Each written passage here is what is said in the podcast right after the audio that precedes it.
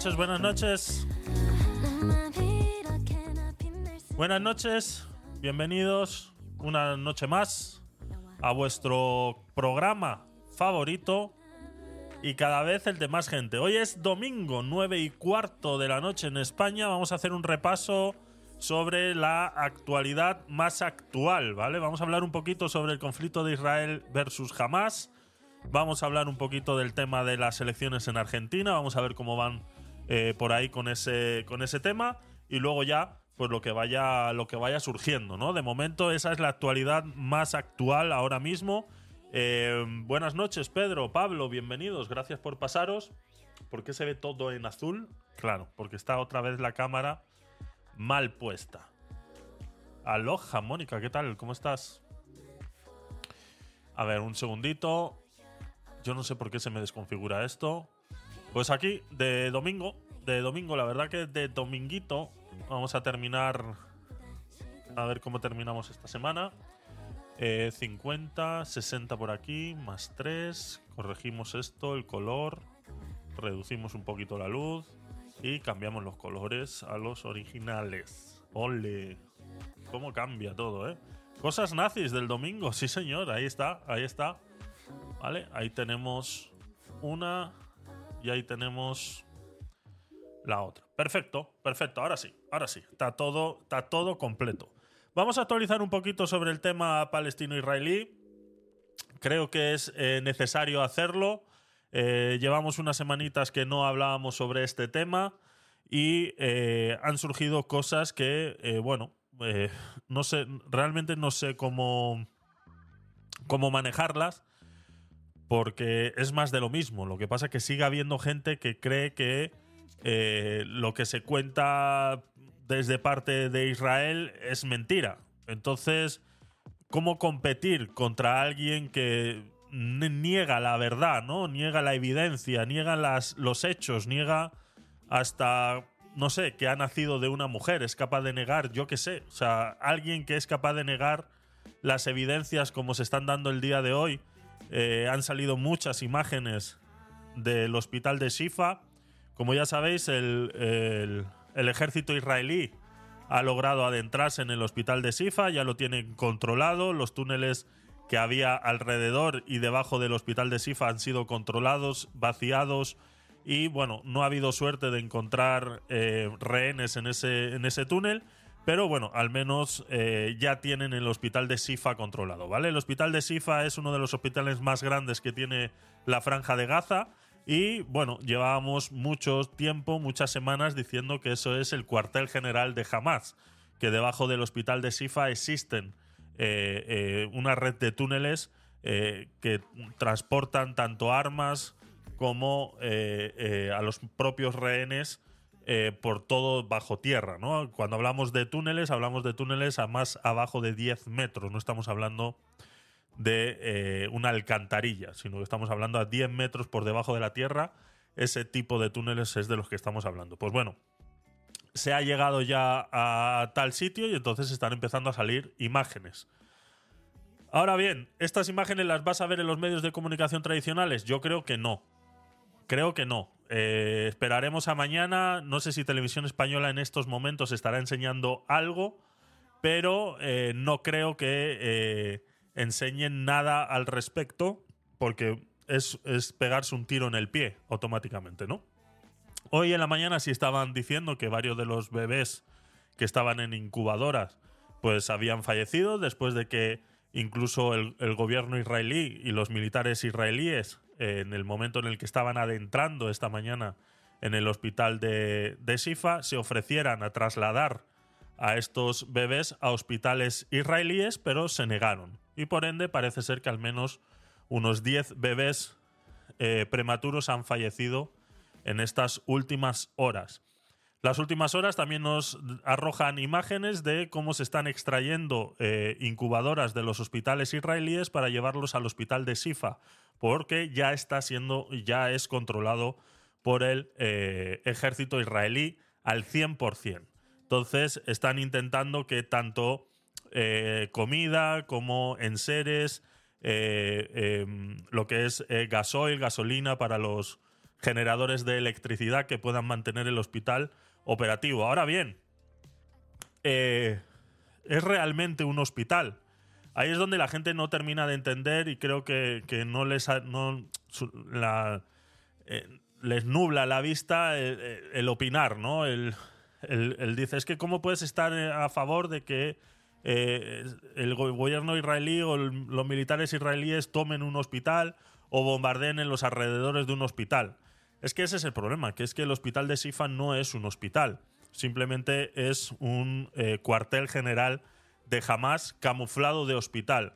Han salido unas imágenes, lo primero que ha hecho el, el ejército israelí, ni bien entrado en el, en el hospital de Shifa, es re- intentar recuperar toda la evidencia posible para demostrarle a la opinión pública y a todo el mundo que lo que se llevaba semanas diciendo, que eh, el hospital de Shifa es el cuartel general de Hamas, era así. ¿Y qué se ha hecho? Se ha ido, lo primero que se ha logrado conseguir han sido imágenes de las propias cámaras de videovigilancia del hospital, donde se ven cómo, eh, si os acordáis, el siete de octubre fue el atentado que hizo Hamas en Israel y eh, llegaron a llevarse más de ciento cincuenta rehenes.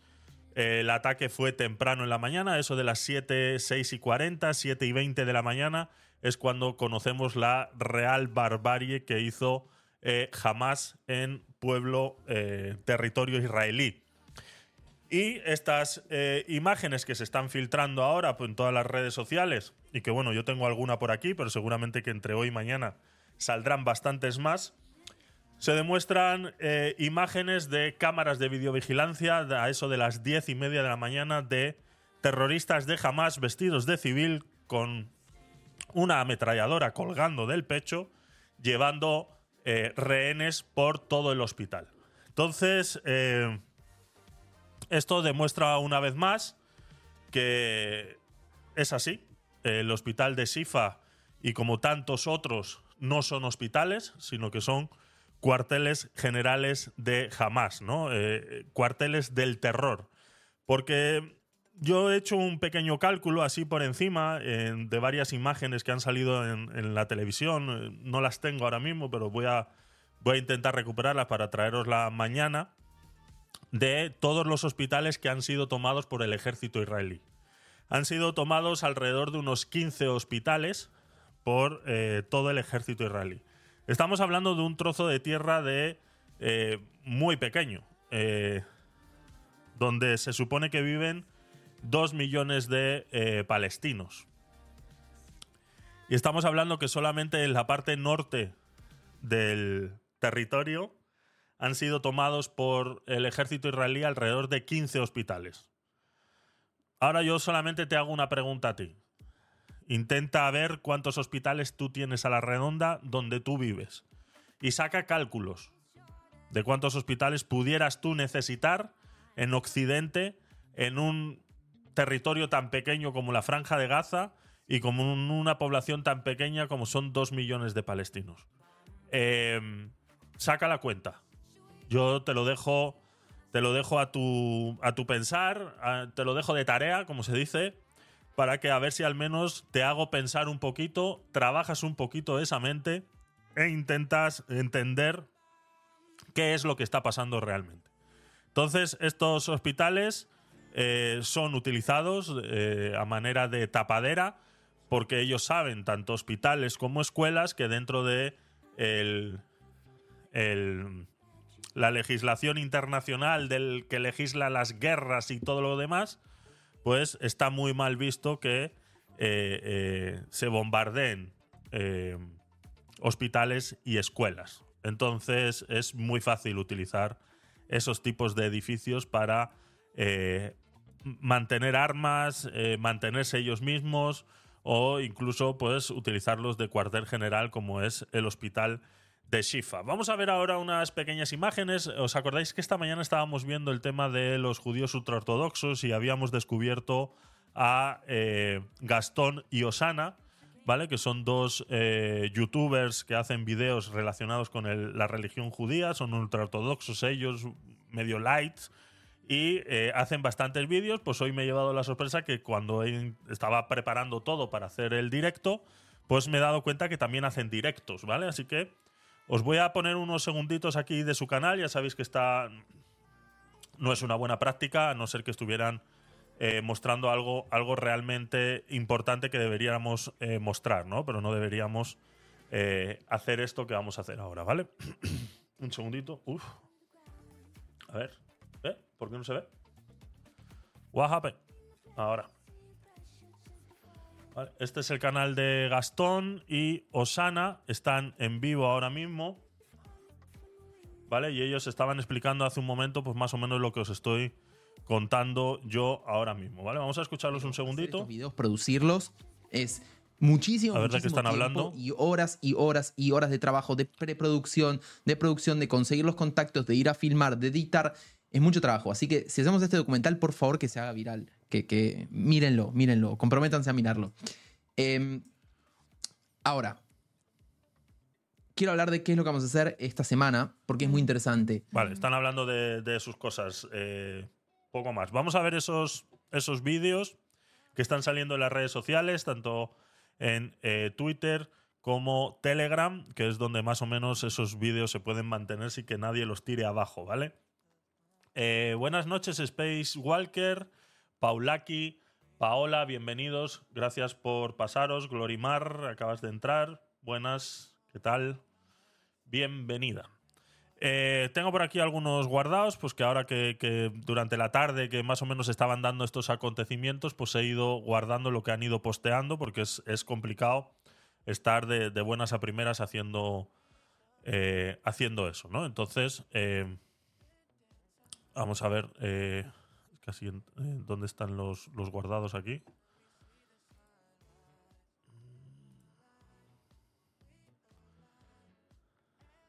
Un segundito. ¡Eh! ¡Eh! ¡Muy! ¡Cuidado! ¡Cuidado! Aquí. No. ¿Dónde cojones están? Es que... A ver. Está en el ciento ochenta, entonces no... No sé. Ahora. ¿No me salían o qué? Ahora. Se quita, ¿no? Desaparece. En ciento ochenta desaparece del menú los guardados. Vale, estos son imágenes ahora mismo de, eh, de esas incubadoras siendo trasladadas desde el Estado israelí hacia eh, la franja de Gaza, hacia ese hospital de Shifa. Dice, las fuerzas de defensa de Israel están coordinando el traslado de incubadoras de un hospital de Israel para ser llevadas al hospital de Shifa en Gaza. Israel trabajará con cualquier organismo mediador confiable para garantizar el traslado de estas incubadoras, ¿de acuerdo? Entonces, eh, aquí vemos esas, esas imágenes. En el día de hoy, eh, eh, pues eh, veíamos esas, esas imágenes. Algunos medios de comunicación las han mostrado de esos eh, bebés prematuros, pues que bueno, que realmente lo están pasando bastante mal y que son los únicos que realmente pudiéramos decir que no tienen culpa de nada de lo que está sucediendo ahora mismo, porque al menos no tienen noción de conciencia. Luego ya pudiéramos hablar, hablar de qué edades se les empieza a inculcar ese odio que eh, luego transmiten muchas veces por televisión, ¿no? Esto es en el momento en el que Israel eh, lleva esa ayuda humanitaria, incluyendo pues esas incubadoras de las que estábamos hablando antes, insumos eh, médicos y comidas para bebé al hospital de Shifa. Pues, como os estaba diciendo, en el día de hoy ha sido ya eh, eh, tomado por las fuerzas israelíes por completo. El cien por ciento del hospital de Shifa ha sido tomado por las fuerzas israelíes, por ende ahora están supliendo de todas las necesidades al hospital para que al menos los eh, heridos y los niños en incubadoras puedan eh, seguir teniendo esa asistencia médica, ¿no? Este conflicto ha trascendido desde la antigüedad. Es triste la situación actual. Es triste, es muy triste la situación actual, Elis. El problema es que, eh, sí, viene desde muy lejos y no hay mucho... Eh, no hay mucho que se pueda hacer realmente. ¿Qué sucedió con la gente secuestrada? De momento no ha habido noticias. Eh, ya sabéis que el tema de los secuestros está siendo muy eh, tratado con, con, con mucha cautela porque eh, pues no, no se quiere en ningún momento eh, levantar la perdiz en relación a los secuestrados, ¿vale? Pero eh, sí es verdad que eh, Eh, al menos eh, fuentes oficiales eh, no han dicho nada, pero alguna que otra fuente sí ha dicho que aquí ya no había nadie en, eh, en el hospital, ¿no? ¿Qué tal, Pedro? Buenas noches. Buenas noches, sí. ¿Se escucha bien? Sí, perfecto. Vale, sí, no, que quería hacerte un inciso allí. Jamás es tan criminal que tiene hasta su misma gente secuestrada. arrastrada. Sí. ¿Qué significa esto? Sí, sí. Uh-huh. eh, pues Israel, el, el, el ejército de Israel, no hubiese desalojado toda esa cuerda de bandidos desde el hospital, todavía estuvieran allí sin poder salir y sin poder hacer nada. O sea, son tan vagabundos, son tan criminales que, hace, que, que son capaces de eso, no importa que mueran, no importa que nada. Entonces, una cosa, y aparte de eso, los secuestrados, pues eh, israelíes y americanos y etcétera, pues tienen en los sótanos, pero hasta su mismo web, hasta su misma gente los secuestra. ¿Me explico? Eh, eh, es una tiranía así de sencillo. Así es, así es. Eh, nos dice Glorimar por aquí, dice: muchos inocentes, Dios tiene reservado grandes cosas para Israel. Eh, muchos inocentes. La verdad que en el pueblo palestino hay muchos inocentes, pero cada vez es más difícil distinguirlos, ¿no? Por eso cuando yo digo que los únicos realmente inocentes son estos bebés en esas incubadoras, porque todavía no han tenido la opción de escuchar el odio de sus padres, ¿no? Ese odio inculcado que les inculcan desde muy pequeñitos y que hemos transmitido muchos vídeos aquí de cómo les entrenan o cómo de repente esa obra de fin de curso que hacen tus hijos en tu colegio, en el colegio de tus hijos, Eh, bailando a los Backstreet Boys, como hice yo cuando era pequeño, en, en las escuelas gazatíes, en Irán y en estos países donde el terror se enseña en las escuelas, eh, utilizan esos eh, actos de fin de curso eh, simulando ser un ataque eh, al pueblo israelí, ¿no? De, de, varios niños se disfrazan con estrellas de David y demás, aparentando ser israelíes, y otros niños de tres, cuatro, cinco, seis años con escopetas de mentira, eso sí, pero eh, intentando aju- ajusticiar a estos niños. Esas imágenes las hemos visto aquí, y aún así hay gente que sigue negando que eso sea verdad, ¿no? Entonces, yo te entiendo que eh, la inteligencia artificial pudiera, pudiera hacer ese tipo de cosas a día de hoy, pero estamos hablando de vídeos de hace más de diez años. Entonces, es, sí. es intentar, pues eso, ¿no? Tapar el sol con un dedo. Y es que, y es que a, aparte de eso, Javier, eh, eh, es tan complicada la situación porque lo utilizan como lo estu- eh, utilizan a, a inclusive la población como escudo, si no lo Así pueden, es. ¿Me explico? Entonces, eh, quirúrgicamente, ¿qué hace el ejército, las fuerzas especiales israelíes tratan de limpiar y, como si se acceder a los sitios, ¿verdad? Como, como quirúrgicamente, ¿no? Digámoslo así, limpian la, la, la cuestión de terrorista y allí es que empiezan eh, la rehabilitación de las personas que quedan, etcétera. No, ¿por qué? Porque mmm, lo utilizan como escudo, así de sencillo. Es. O sea, a ellos no les importa que, que se mueran, pues. Y es fatal eso. Entonces, ¿qué pasa? Los medios se vuelven eco, ¿verdad? De que, este, de que no, pobrecito el hospital, pero es que dentro del hospital está infectado de, de, de terroristas, ¿me explico? Así es. Y ese es el problema que hay allí. Y yo creo que, bueno, están, están actuando bien. ¿En qué sentido? Tratando de hacer esa, esa ingeniería quirúrgica de limpieza de, de, de terroristas antes de, de ingresar, limpian terroristas y, y, y es que empiezan a... ¿Cómo se dice? A abordar el tema de vamos a atender a esta gente. Vamos a, eso es. Me explico. Es eso. Así, es así. Ahora vamos a ver unas imágenes del túnel que tienen enfrente del hospital de, de Shifa y vais a ver lo complicado que es realmente acabar con, con este problema, ¿no? Viendo esos túneles que hablamos de kilómetros eh, por debajo de Gaza, eh, que los utilizan, pues eso, ¿no? Es un enjambre, incluso muchos de ellos los utilizaban para cruzar a Israel y demás, ¿no? Entonces es un verdadero problema. A ver, nos dice por aquí también Elis... Eh, Eh, vale, ese ya lo he leído. Eh, qué raro, no han utilizado gente para inmolarse entre soldados israelíes. Bueno, eh, esperemos que no se les ocurran ese tipo de locuras, pero son capaces, son capaces. Elis nos dice por aquí, dice, ¿sabes que si nos vamos a las escrituras bíblicas tenemos que la promesa era para Isaac y no para Ismael? Desde ese momento vino el conflicto del hijo de la esclava, pero actualmente es, lo vemos que es inhumano al ver tantas personas siendo víctimas de una historia que al fin... Eh, al cabo deberían acabar eh, por Dios. Sí, a ver, si nos remontamos al tema bíblico, sí, la rencilla viene desde ahí. Eh, fuera tan fácil como cuando yo hablo, me refiero a ellos, yo digo que son nuestros primos, fuera tan fácil como intentar llevarlo así. Lo que pasa que ellos no han pasado por ese proceso de la ilustración que sí han pasado el resto de los pueblos, ¿no? Y se han mantenido en ese... en ese odio y en esa rencilla que no deja de ser simplemente una historia escrita en la Biblia y que, que deberíamos aprender a, eh, eh, a interpretarla de la manera correcta, ¿no? Y que todos pudiéramos interpretarla de la manera correcta y no de la manera que lo hace el Islam y, y demás, ¿no? Es, es un problema sí, muy bueno. Y, y que es tan contemporánea que hace mi, miles de años. Exactamente, exactamente. Una locura que tú dices, bueno, esto no tiene pie, pie ni cabeza. Es como si dijéramos que pues eh, la época de las conquistas los españolas en, en América, pues eh, que fueron hace más de quinientos años. Exacto. Estuviéramos ahorita, ¿me entiendes?, con aquel rencor y todo. Ver, ese, eso fue historia y pasado está y pasado quedó. O sea, es una, es una locura, ¿me entiendes? Y así como hubo cosas malas, también hubieron cosas buenas que se dejó, pues, ¿me entiendes? Exacto. Entonces, ya, ellos no evolucionan, esa es la palabra, no evolucionan a los eso nuevos es, tiempos, sino se quedaron en la antigüedad, no sé, en la parte ya de Jerusalén, en la parte donde están las cabras y échale de comer y monte y más nada, y, y las carpas y las tribus, ¿me entiendes? Así es. Eh, Rubén nos dice por aquí, dice, son la misma gente con otra religión, bueno, ya tienen A D N distinto ya que el judío moderno es bastante europeo, se podría decir mitad semitas, no, o sea, no, no es que sean mitad semitas, el judío y el, y el árabe son semitas, ¿vale? Son de, de, de cultura semita, entonces eh, no es cuestión de, eh, de ser la misma gente con otra religión, las religiones que eh, son religiones monoteístas. Son las tres religiones monoteístas que existen en el mundo y eh, han vivido en Jerusalén durante décadas y décadas y siglos y siglos. Y no ha habido ningún problema nunca fuera de lo que pudiéramos ver como las últimas guerras desde que se creó el conflicto israelí, ¿no?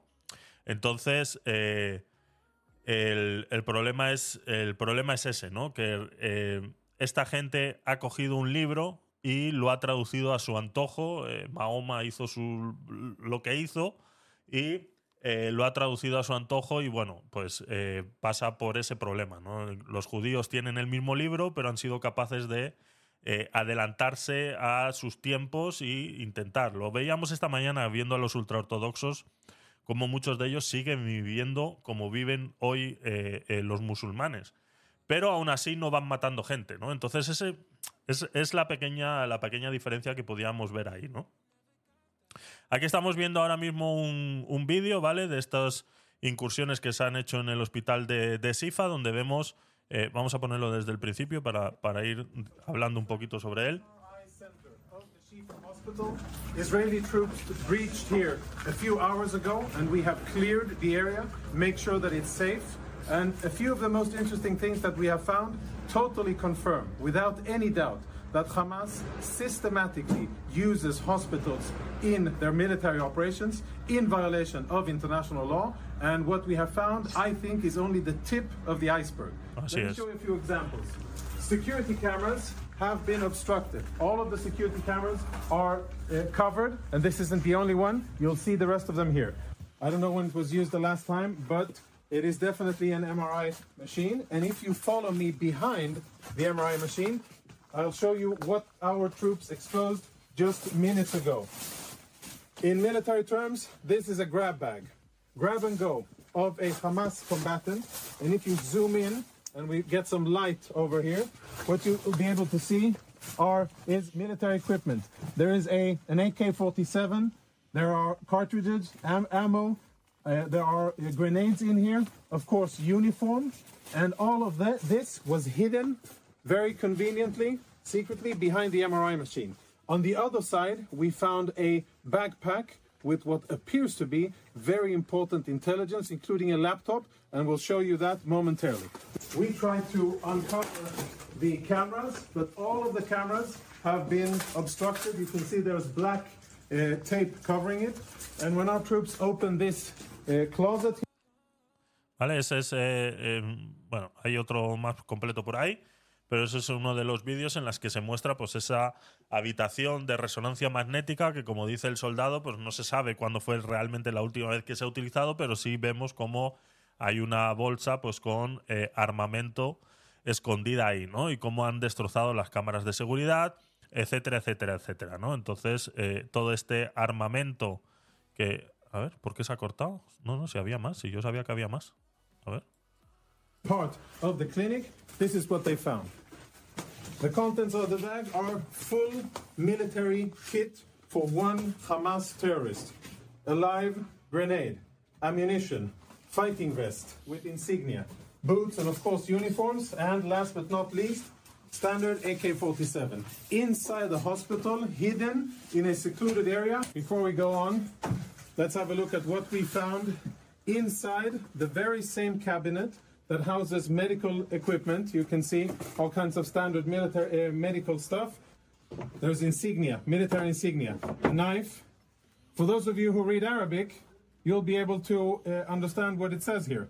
But it's uh, Hamas, the military wing, Kataib al-Qassam, of course a vest with equipment, and as always an A K forty-seven, standard gear, grab and go.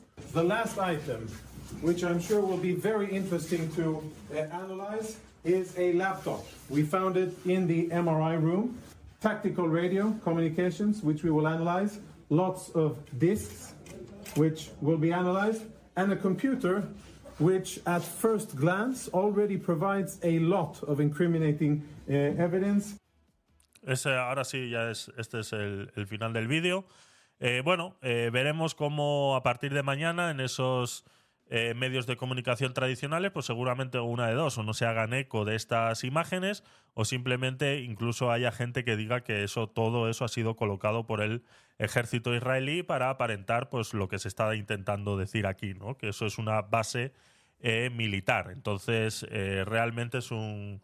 Es, es eh, pues eso, ¿no? La guerra de, eh, del, del relato, ¿no? La guerra del relato que hay ahora en los medios de comunicación. Dice, nos dice Rubén por aquí, dice, claro, como hay musulmanes eh, tipo los de Azerbaiyán o antiguas repúblicas soviéticas como los de Kazajistán, exactamente. Hay otros que se han dado de extremistas y terminan como Afganistán. Así es, exactamente. Son diferentes ramas y cada uno va entendiendo según le va, le va pareciendo, ¿vale? Esto es un, esto es una grabación eh, de eh, los alrededores del hospital de Shifa. ¿Vale? No tiene, no tiene audio. Vale. De los alrededores del hospital de Shifa, donde se está eh, entrando a un túnel que ellos, ellos mismos han... Eh, reventado antes de irse, ¿no? Sabían que el gobierno israelí, el, el ejército israelí estaba llegando y eh, lo han destruido antes de irse, ¿no? Entonces aquí estamos viendo cómo este eh, soldado se está eh, introduciendo en ese... No sabemos si es un soldado, será algún, algún dron eh, con una cámara para, eh, para poder grabar todas estas eh, imágenes, ¿vale? Esto es... El túnel, hablamos de siete metros de eh, tres metros de escalera, siete metros de escalera en espiral. A lo que hay que... Esto es lo que cuando alguien eh, habla de esos, de esos túneles, se cree que son túneles cavados con una pala y un pico. O sea, eh, estos túneles están eh, fabricados a conciencia. Estos túneles llevan una ingeniería...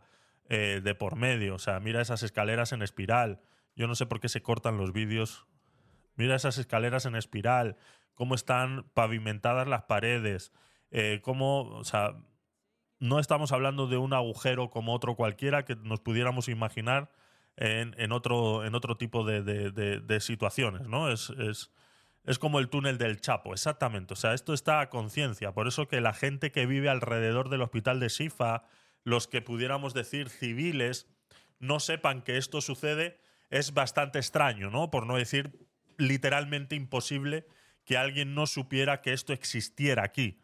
Entonces es negar nuevamente la realidad. Vemos esas paredes completamente reforzadas. O sea, esto no es un túnel hecho a, a, a cucharilla intentando escapar de la cárcel, no. No, no, no, no, no. Esto es un túnel hecho a conciencia, de más de eh, diez metros de profundidad, luego tiene otros cinco por aquí, luego otros cincuenta metros antes de llegar a la primera puerta, que es lo que vamos a ver ahora en el, en el vídeo, ¿no? Entonces, eh, veis cómo incluso la electricidad, hay cables de electricidad y de comunicación. O sea, esto está hecho a conciencia, o sea, no hay otra manera de, de hacer esto sin que nadie se dé cuenta, ¿no? Y esta es la puerta, antes de entrar pues, en esos búnkers o lo que sea que tengan ahí, y vemos cómo en la puerta pues tienen un agujero por donde poner un arma y disparar. Por eso hay que entender que cuando el gobierno, el, el, siempre digo gobierno, ¿no? Cuando el ejército israelí hace estas incursiones, tiene que bombardear mucho la zona, tienen que acabar con esos túneles de alguna manera para luego poder ellos entrar. Porque tú imagínate, esto es una ratonera. O sea, tú te metes aquí y esto es para morir. O sea, no, no hay otra manera. Por mucho que aquí no hubiera nadie, si tú te metes por aquí, en el momento que llegues al, al nivel de esa puerta, eh, te disparan y ya está, no hay más. Entonces, eh, es, es, es, es bastante... Eh, bastante peligroso meterse ahí, ¿no? Nos dice Glorimar por aquí, dice, muy elaborado, lleva su tiempo y evidentemente no puede pasar desapercibido. Eso es a lo que voy, eso es a lo que voy, eso es lo que llevamos muchas semanas diciendo y en lo que lleva mucha gente eh, o ignorando o no sabemos qué es lo que intentan con estos, con estos, ¿no? Estas son las imágenes del hospital de, de Shifa, ¿vale? Estas son las que digo que están saliendo ya de última hora, en donde se ve que eh, pues estas personas vestidas de enfermeros, doctores, etcétera, etcétera, etcétera, muchos de ellos eh, no pasan, eh, no sé si desapercibidos o, o se hacen los que no entienden qué está sucediendo y bueno, este no es mi problema, yo sigo con mi trabajo, o son cómplices de todo lo que está sucediendo, ¿vale? Estas son las imágenes en las que se ve a eso de las once de la mañana cómo estos terroristas llevan a estos eh, rehenes por todo el hospital para esconderlos en esos, en esos agujeros que acabamos de ver ahora, ¿no? Entonces vemos diez y cincuenta y tres de la mañana cómo eh, pues esta gente es introducida dentro del, eh, del hospital, ¿vale?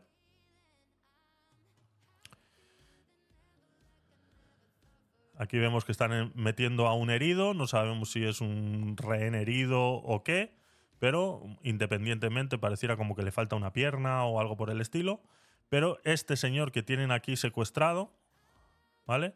Resulta que parece ser que es eh, nepalí, porque ni siquiera es israelí, sino que solamente estaba trabajando en esa, en esa rave eh, eh, que atacaron esta gente, este de la camiseta azul, y que bueno, no se sabe su paradero en este momento, ¿no? Este señor que vemos aquí, este gordito que vemos aquí, es trabajador del hospital y vemos cómo pues, eh, ve que están sucediendo estas cosas y simplemente pues, se hacen a un lado, ¿no? Entonces, esto es eh, eh, lo que queremos dar a entender cuando decimos eh, ¿realmente existen civiles en, en Palestina?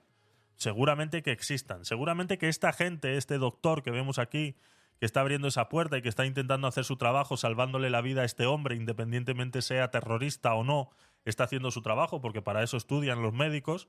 Muchos de ellos dirán, yo vengo a hacer mi trabajo y me importa tres pepinos que es lo que esté sucediendo, ¿no? Y seguramente los doctores no tengan eh, ningún problema, ¿no? Pero eh, sí tenemos que dejar claro que muchos de estos eh, otros tantos son cómplices. Esta gente que vimos vestida de civil son civiles, ¿no? Son, eh, por eso decimos muchas veces que cuando sale en la televisión hoy oh, Israel ha matado a diez mil civiles. Claro, es que van vestidos de civil, pero te están disparando con una A K cuarenta y siete. Entonces, es un poquito rebuscado intentar saber realmente quién es civil y quién no.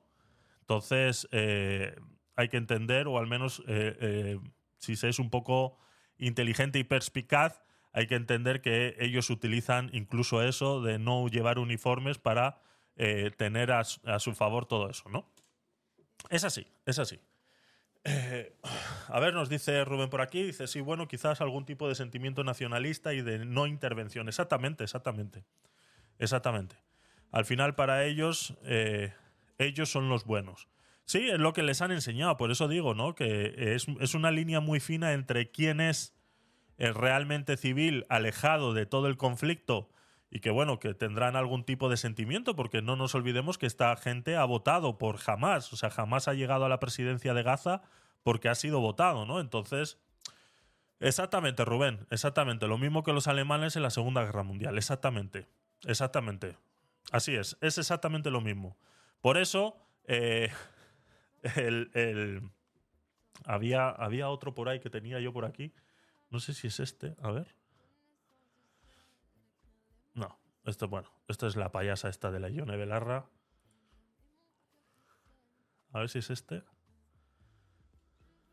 Bueno, esto es, esto es muy fuerte. Este es muy fuerte, no lo podemos poner aquí. No, este tampoco es. ¿Dónde lo tengo yo?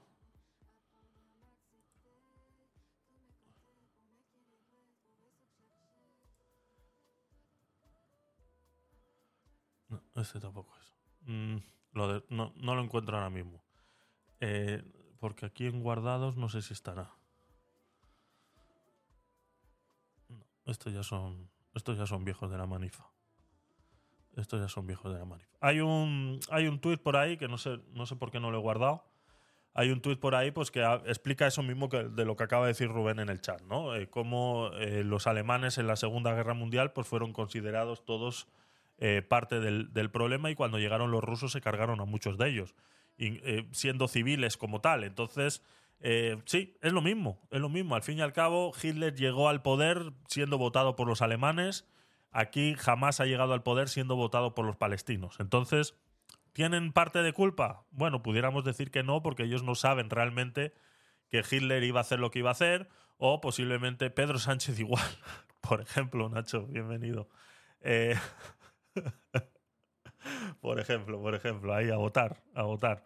Eh, entonces, eh, sí, es complicado, es complicado. Es complicado saberlo y hay que entender que esto es una guerra, independientemente de eh, lo que haga la opinión pública o lo que nos quieran eh, eh, decir en los medios de comunicación de que esto es un genocidio, etcétera, etcétera, etcétera, ¿no? O sea, ya sabemos que esto se llenan la boca eh, rápidamente con esas, con esas tonterías. Entonces, esta es la actualidad. Mañana seguramente habrá más, eh, más, más imágenes de este tipo, porque ya te digo que el ejército israelí pues, acaba de tomar por cien por ciento del hospital de Eh, Shifa.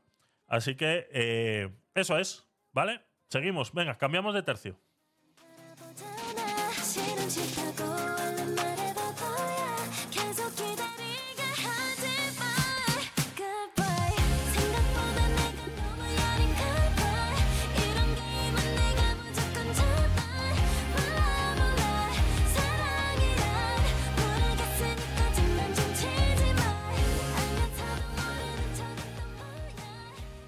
¿Qué dicen a nivel internacional de lo de Pedro Sánchez? Buena pregunta, buena pregunta esa. Estaría interesante ver los periódicos internacionales. Sí, es verdad que en, en Europa es, he visto varios tweets por ahí en los que hay varios diputados europeos en los cuales ya se está eh, eh, promulgando eh, ciertos eh, niveles de, de enjuiciar a Sánchez de alguna manera o alguna cosa así. Habrá que darle seguimiento. Lo que pasa es que hay que esperar a que realmente la ley de amnistía se firme, porque ahora mismo está todo sobre eh, papel mojado. Todavía la ley de amnistía no se ha firmado, no se ha llevado al Congreso, no se ha votado, etcétera, etcétera, etcétera. O sea, todavía tiene que pasar eso para que realmente eh, podamos decir que este gobierno de Sánchez se debe a ese pacto con Junts por eh, esos ocho escaños que le hacían falta, ¿no? Pues en Miami lo ven tipo Venezuela, lo digo por lo que han, han venido a Sevilla, lo comentaban. ¿Puede Europa inhabilitar al gobierno? No creo que pueda inhabilitarlo. El, el gobierno, o sea, ha llegado a gobernar de manera eh, legal, si pudiéramos decir, de manera constitucional. Eh, vuelvo y repito, se tiene que, se tiene que validar esa ley de amnistía y eh, ahí es que entonces cuando la maquinaria europea se pudiera poner en movimiento a, para ver hasta dónde se pudiera llegar. Pero dudo, dudo, dudo, porque existe una cuestión que se llama el aforamiento y por ende eh, no se le puede investigar al presidente en ningún momento. Y yo creo que por parte de Europa tampoco. ¿Qué pasaría cuando dejara de ser presidente? Entonces es posible que se pudiera eh, eh, ver involucrado en alguna investigación de dudosa... de dudoso final, ¿no? Porque también habría que ver esas investigaciones si fueran Eh, realmente independientes. Un psiquiatra si pudiera inhabilitarlo. Ya, pero... Un psiquiatra... Eh,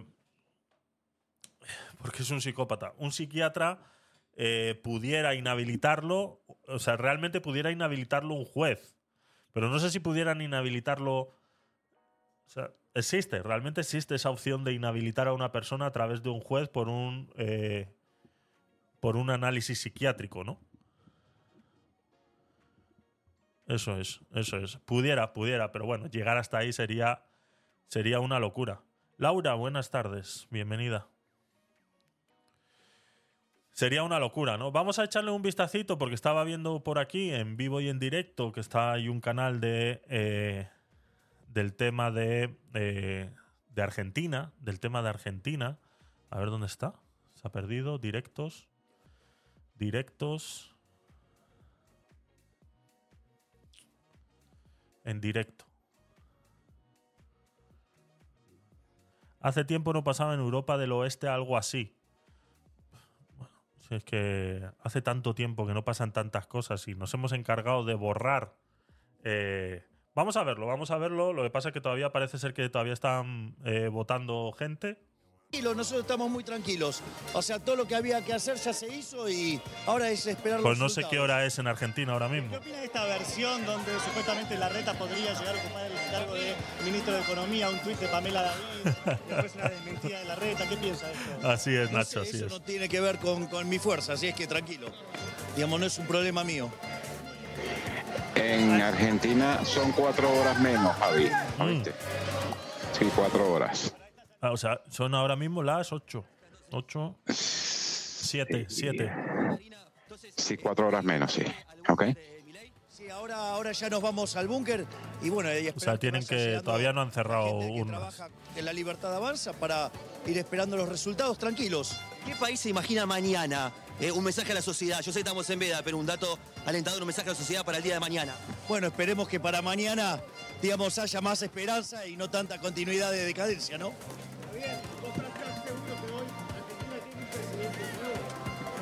Bueno, esperemos que digamos, los números sean tan claros como para que hoy a la noche tengamos un nuevo presidente electo. Bueno, ahí tenemos, hablando de cuenta regresiva, frente a tu pantalla. En dos minutos cierran. cuarenta segundos. Nada, treinta y cinco millones de argentinos y argentinas hoy habilitados para votar. ¿Qué tal, Claudia? Los Bienvenida. Los números de concurrencia son mejores que en son la elección mejores. Anterior. Hay mucho eh, interés esto... por definir qué modelo de país queremos. Así es. Y eso que se ha presentado un componente de loquillo. Yo lo decía esta mañana, eh, con la gente con la que estaba comiendo esta mañana. Muy relevante la tarea. Me da muchísima rabia, me da muchísima rabia que se viole las elecciones de un país de la manera en la que se está haciendo, incluso desde España. O sea, voy eh, desarrollo. Existen leyes en todos los países donde va a haber un comicio electoral, como el que está sucediendo hoy en Argentina, donde está la jornada de reflexión y el día de votaciones. En la jornada de reflexión, en Argentina, no se puede hacer absolutamente nada, igual que pasa aquí en España y pasa en cualquier país democrático, existe lo que se llama la jornada de reflexión. Y que durante los, las votaciones tampoco los medios de comunicación solamente pueden comunicar lo que esté sucediendo en ese momento. Pero no pueden dar ni siquiera una opinión, no pueden dar absolutamente nada al respecto. Pues me jode muchísimo que desde medios de comunicación internacionales sí lo puedan hacer. Y yo creo que eso de alguna manera habría que eh, regularlo, porque me parece muy feo lo que estaban haciendo esta mañana en Televisión Española. Eh, ya, yo sé que repito mucho Televisión Española, pero es que es donde más eh, eh, descarado se nota cuando eh, apoyan a uno o apoyan a otro, ¿no? Y ahora pues sabemos que el gobierno que tenemos es socialista, por ende se deben a todo lo que sea socialista, independientemente. O sea, es así. Es, es para lo que, para lo que existe Televisión Española, es la herramienta de comunicación del Estado. Entonces... Eh, el Estado que tenemos ahora es simpatizante de Massa. Y es... Eh, eh, sí, es televisión estatal. Si, si, si es así, o sea... Si eso no se oculta, eso no se oculta. Se le llama Televisión Española porque, bueno, se le ha puesto ese nombre. Pero eso no se oculta de que es estatal. Es así. Eh, entonces, eh, hoy, temprano en la mañana, eso a la hora de comer, al de las tres de la tarde... estaban metiéndole una cera bastante impresionante a Milei. Y eh, loquillo, tratarlo de loco, era lo más suave que estaban haciendo. Eh, es más, hay un podcast, eh, no sé si lo pudiéramos eh, encontrar por aquí.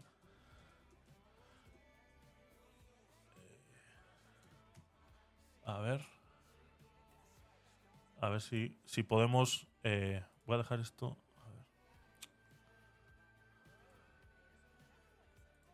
Vale, déjame buscar el nombre en el móvil y os enseño. Hay un podcast que han hecho en, en, en Argentina eh, y que ha sido financiado por el gobierno español de una... Eh, de una... de una editorial argentina. Tantos seguidores, sino que algunos vallados que comienzan a ponerse allí en el exterior. Recordemos que parte de los candidatos y también los referentes de los distintos sectores, aquellos que encabezan, dijeron que iban a venir o manifestaron en el momento de la votación que iban a venir mucho más temprano a este comando, a este centro de campaña. Recordamos Unión por la Patria aquí en el barrio porteño de Chacarita. Estamos sobre la Avenida Corrientes, sobre la calle Telesur Europea y esquina Dorrego. Recordemos Avenida Corrientes al seis mil doscientos. A la espera, impresionante la cantidad de medios de prensa. Yo diría que ya hemos superado los quinientos en un lugar, recordemos, muy reducido, pero mucha cantidad de medios nacionales e internacionales. Todo preparado. En minutos nada más estarán sabiendo de nosotros. Hacemos lo propio. Por supuesto. Enseguida volvemos ahí con Laura Maiocchi. Mientras tanto... Don Gastón Zulach. Así es, Horacio, felicitas. Aquí cauto optimismo en el búnker, en el centro operativo La Libertad Avanza. Dice que no manejan bocas de urnas. Sí, sí, eso también. El resultado de mesas testigo alrededor de la hora veinte para ver una tendencia. Si la tendencia coincide con los primeros resultados oficiales que se darán a conocer a partir de la hora veinte.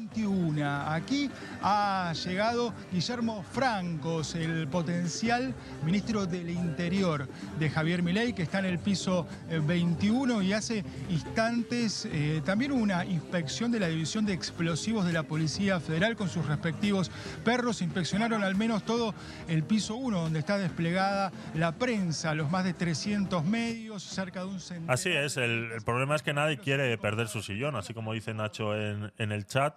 Y Claudia se hace eco pues con lo mismo, ¿no? La ambición del poder, eh, cómo daña a una nación. Es que estos puestos, fuera del de presidente del Estado, eh, yo creo que no debería de cobrar ninguno. Simplemente deberían ser de manera altruista, como en muchos países europeos existe ese, ese, ese cargo de alcalde o de representante de tu barrio, de tu, de tu, de tu pueblo y demás, y no cobran absolutamente nada, sino que lo hacen de manera altruista, ¿no? Lo bueno es que es estar sentado en primera fila de cualquier evento, que todos eh, te hagan la ola, ir tipo superstar a cualquier comercio. Imagínate. Pues sabíamos que nos iba a pasar esto de, de que faltaran, que nos robaran boletas o que desaparecieran boletas. Oye, oye. Teníamos un ejército de fiscales que fue reemplazando permanentemente la boleta, así que no, no sufrimos problemas. ¿Cómo está el ánimo en La Libertad Avanza? El ánimo con mucha serenidad, esperando el resultado. Estamos muy confiados eh, y creemos que... la elección va a reflejar lo que nosotros esperamos. Guillermo, ¿tiene alguna novedad? La fiscalización, bien, bien, bien, muy bien. La, realmente, como decía recién, hemos tenido una fiscalización conjunta eh, entre nuestros fiscales y los fiscales de Juntos por el Cambio, y en particular del P R O, eh, que han trabajado en conjunto, coordinados, para eh, cuidar que la elección sea totalmente transparente. ¿Tiene la presencia de figuras del P R O aquí? Me preguntaron varios esos, yo supongo que vendrán a saludar si, este, si las circunstancias se dan y por supuesto van a ser bien recibidos. Guillermo, ¿tiene alguna denuncia de fraude? Bueno, muy bien. ¿Hacemos una pausa? Por favor, y ya volvemos, gracias.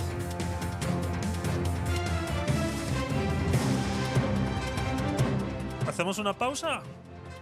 Ahí están las frutas, ahí están las frutas. Volando frutas por la pantalla. Volando frutas por la pantalla. A ver, el, el podcast que os iba a decir... Eh, son son eh, cuatro episodios, son cuatro episodios.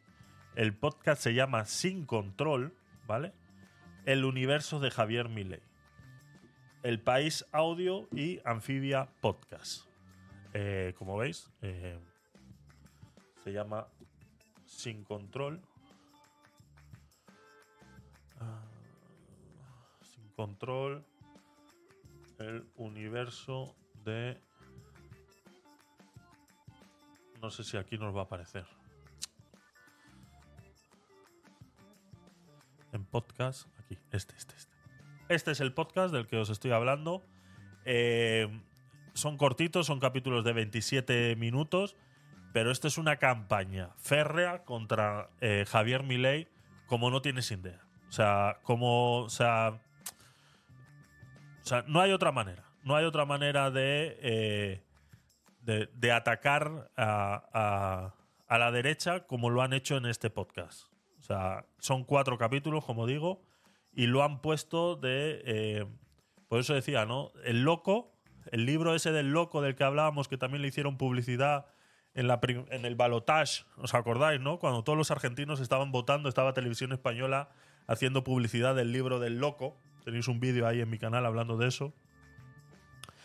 Pues el libro del loco, aquí esto es lo que lo amplía por completo, ¿no? Todas esas historias y demás. Sale una señora, no sé, no sé si es en el capítulo uno o dos, sale una señora que dice que, eh, que puede ser verdad, que vuelvo y repito, que yo no estoy diciendo que esto sea mentira ni, ni nada por el estilo, sino lo que quiero decir es que es posible que... Eh, o sea, no que es posible, sino que esto lo han utilizado...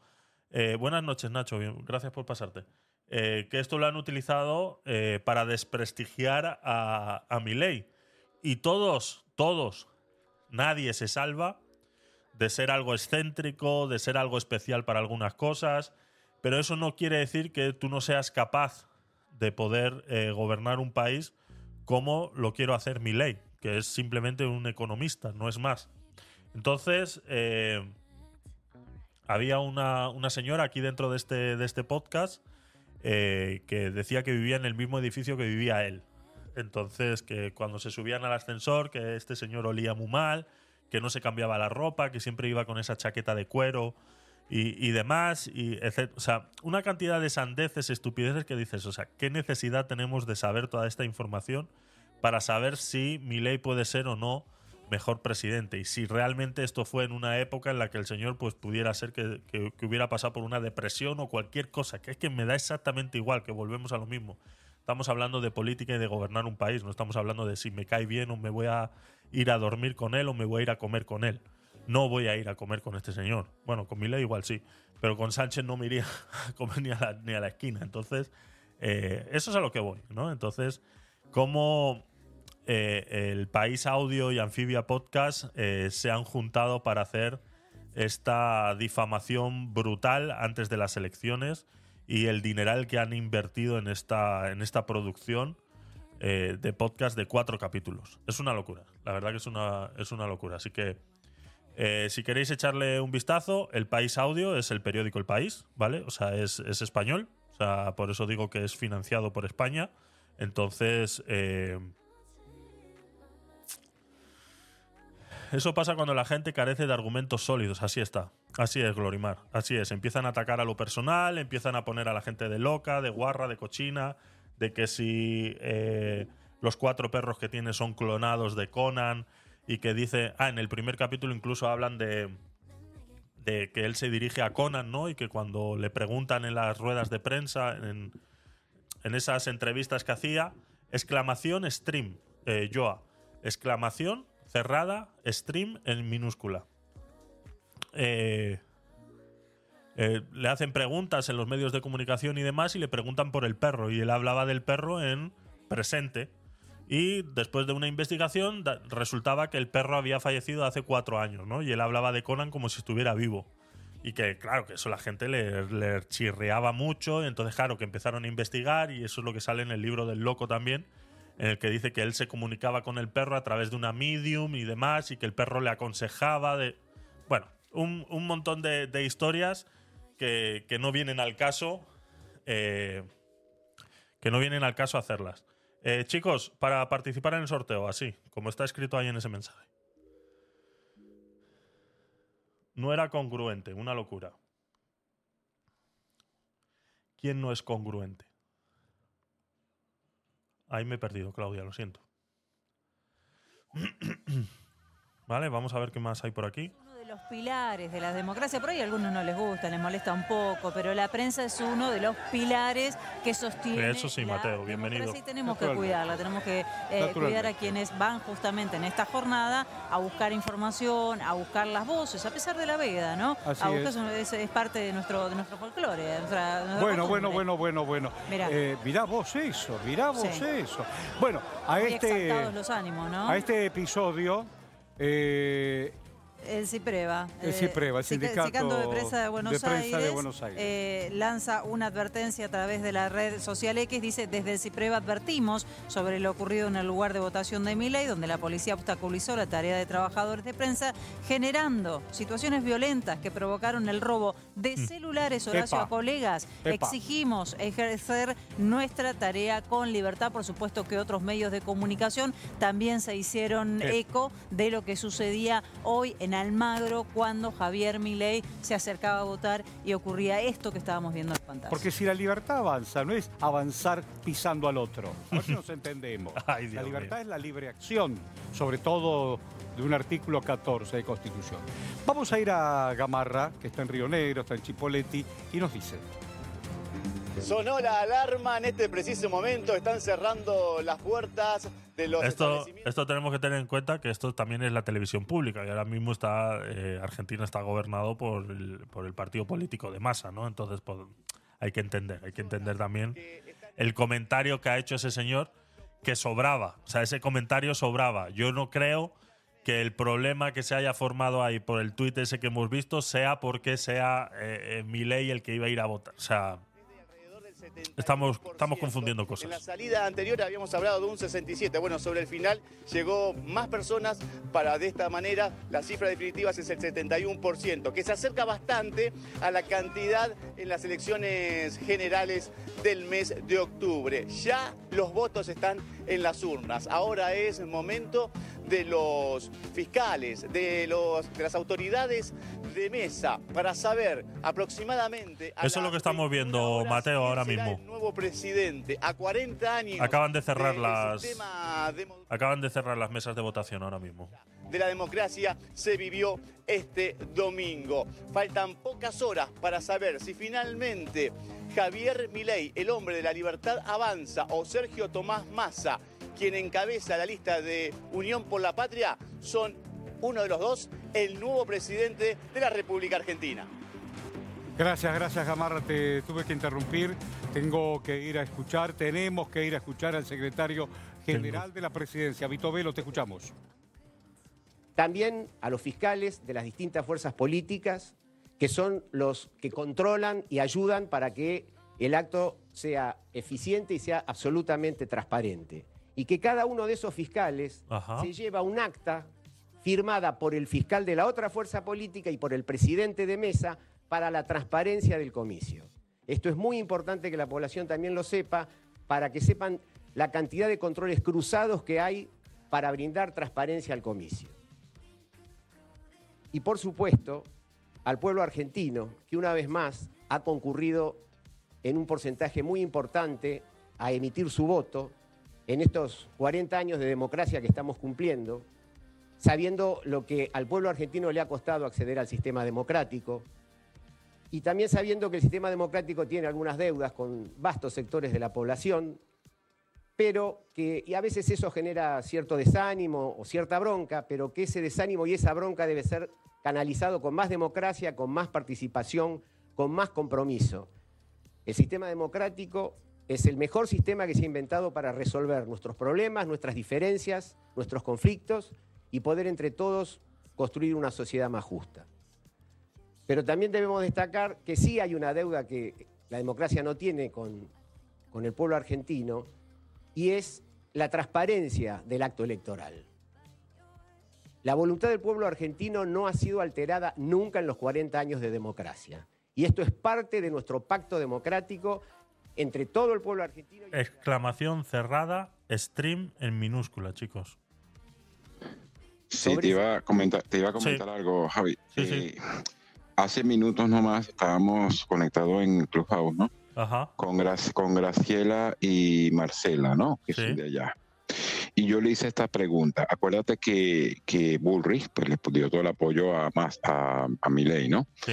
Y el, el que quedó de, de el penúltimo, no último, que es Juan Schiaretti, ¿okay? Uh-huh. Que es de la provincia de Córdoba, pues también debería, o sea, que también es de derecha, al parecer eh, necesitaba esos votos. Y le pregunté, mira, ¿cómo, o sea, los votos de la provincia de Córdoba que votaron por Schiaretti, qué tanto han votado por Milei? Y me dice, pues yo ahí creo que arrasó Milei, todos esos votos se fueron para Milei, me dijo. Entonces, bueno, es una esperanza, ¿no? Claro. Más sin embargo, existe ahí, el, acuérdate que el voto es manual y todo lo demás, pero la transmisión y totalización está al frente de Indra. Sí, y ahí hay el sí, detalle. Ahí hay el detalle y a ver, que nosotros por experiencia no queremos ni a Smartmatic ni a Indra porque en un momento dado, en las últimas elecciones, ellos mismos eh, dijeron que hubo un fraude de un millón de votos cuando Maduro. Entonces, a ver, eh, ahí es el detalle, ¿no? Así es, así es. Vamos a ver, vamos a ver si, si realmente, si con este tema de la segunda vuelta, eh, toda la derecha tendría que volcarse a Milei. Sería la lógica, ¿no? Gracias a Dios, por eso existe la segunda vuelta. Entonces, Eh, están en ello, están en ello ahora mismo, Claudia. Acaban de cerrar las mesas electorales hace nada, diez minutillos, así que me imagino que estarán ya empezando a hacer todo eso. Vamos a ver qué dice esta señora, que no sé quién es. Es la primera vez que la hija de un veterano de Malvinas, que la hija de un militar llega a ser vicepresidente. No sé qué les puede molestar cuando ellos han tenido hijos de terroristas y terroristas en cargos de gobierno. A los que les molesta que llegue la libertad de expresión, a los que les molesta que la democracia implique incluirnos a todos, es a los violentos. Y en el medio de, de un jardín de infantes, hacer pintadas de los treinta mil es como ir a un cementerio y pintar al oso Barney. Más desubicados no pueden estar. Dios mío.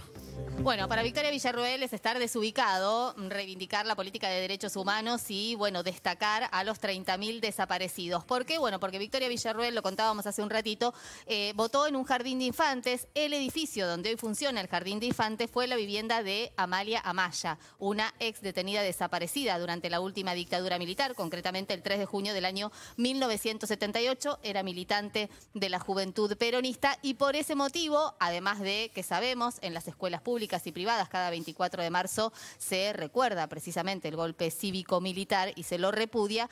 También es cierto que ese jardín en particular, por lo simbólico que representa, que está instalado precisamente en una casa de una joven que fue desaparecida durante la última dictadura cívico-militar, bueno, había pintadas a propósito de los treinta mil desaparecidos. Pero me parece que de fondo en realidad no es este caso puntual el jardín de infantes de Caseros, sino la postura clara de Victoria Villarruel, negar y apologista de la dictadura, porque de hecho no es que niega que haya ocurrido una dictadura cívico-militar en la República Argentina, sino que además mantiene contactos con los genocidas condenados por delitos de lesa humanidad. Y para analizarlo, a la mesa con Jimé Fuertes, con Raúl de la bueno. Torre, recibimos ya a Poli Sabatés. ¿Cómo va? Bueno, una reflexión porque también es cierto, son cuarenta años de democracia y por primera vez estamos discutiendo estos temas que consideramos ya, considerábamos una instancia superada. Vamos con Feli, porque claro... Esto simplemente es un, es un déjà vu más, eh, les encanta vivir en el pasado, eh, desconozco de lo que van a hablar, por ende eh, poco, poco puedo opinar. Vamos eh, eh, a ver más cositas y dentro de un rato eh, eh, volvemos por aquí, a ver a quién... Es que le agradecemos mucho a las fuerzas de seguridad, queremos agradecerle a las fuerzas de seguridad su trabajo en el día de hoy, a los trabajadores y trabajadoras del correo, a bueno, los fiscales y las fiscalas que fueron elegidos por la Comisión Nacional Electoral. Escucha, escucha. Las fiscalas. Escucha, escucha. Y también a los fiscales de los dos partidos políticos. Es increíble. Queremos... decirles que todavía están eh, trabajando, ¿no? Seguimos trabajando en cada una de las mesas de todo el país. Nuestros fiscales y los fiscales del otro partido están trabajando y ellos y ellas son los que van a garantizar la voluntad popular, el resultado de la voluntad popular. Así que vamos a tener una jornada donde vamos a esperar que ese trabajo termine para poder eh, darle los datos a la sociedad y a toda la población que así lo espera. Lo segundo que quiero decirles es que, bueno, hemos visto que más o menos la misma proporción de, de votantes de, del padrón electoral han votado en esta jornada. Eso nos reafirma que tanto los argentinos como las argentinas son hombres y mujeres comprometidos con los procesos electorales y con nuestra democracia. Y en tercer lugar, me gustaría decirles que en estos cuarenta años de democracia, en estos cuarenta años ininterrumpidos de democracia, eh, bueno, la verdad es que también nos reafirma el pueblo argentino que se compromete con este proceso electoral Muteate, Pedro, como hace por favor. cuarenta años y que cada vez que votamos los domingos en procesos electorales es una fiesta como lo fue el día de hoy y como va a ser el día de hoy. Bueno, buenas tardes para todas y todos. Como dijo Juliana, en primer lugar agradecer a todos los fiscales que están trabajando todavía en todas las escuelas, en todos los lugares de votación de la Argentina. Una participación hasta ahora del setenta y seis por ciento, estimamos que, a esperar, que va sí. a subir, así que me parece que es un dato importante en unas elecciones que son las más importantes, sin ninguna duda, de estos cuarenta años de democracia, que ponen en juego dos modelos de sociedad. Así que tenemos la expectativa lógica de este momento, pero en primer lugar, como decía, como decía Juliana, agradecerle a la Fuerza de Seguridad, a las, a las autoridades de la Cámara Nacional Electoral, a los trabajadores mira cómo le mira la otra, ¿eh?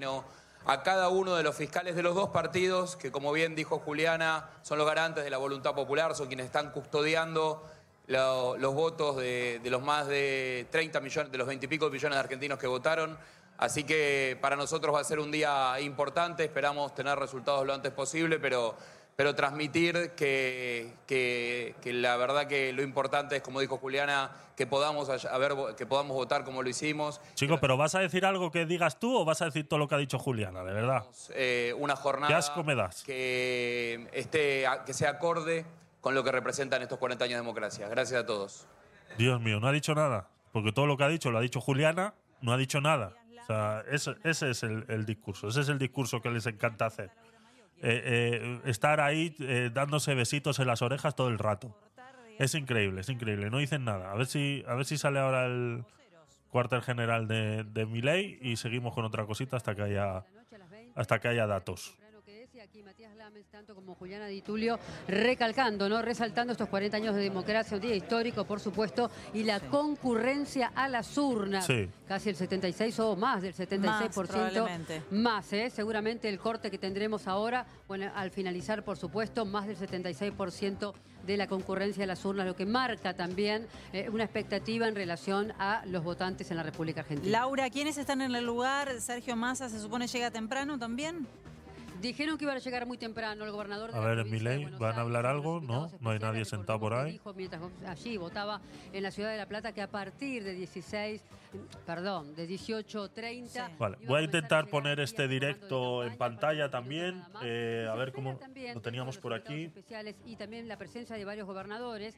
Sí. ¿Vendrá o no Alicia Kirchner desde el sur? Ah, que votó. Al sí. Claro, sí, vos sabés que llamó la atención. Es un dato que estamos chequeando todos los periodistas aquí, eh, tratando de, de chequearlo y confirmarlo sí. eh, con los voceros de prensa en el lugar. Y, este está en el... y hasta ahora vale, ha corrido este no. eh, esa versión. Lo cierto es que dentro de los invitados especiales, que son muchísimos, más de quinientos, hablo de invitados, ¿eh?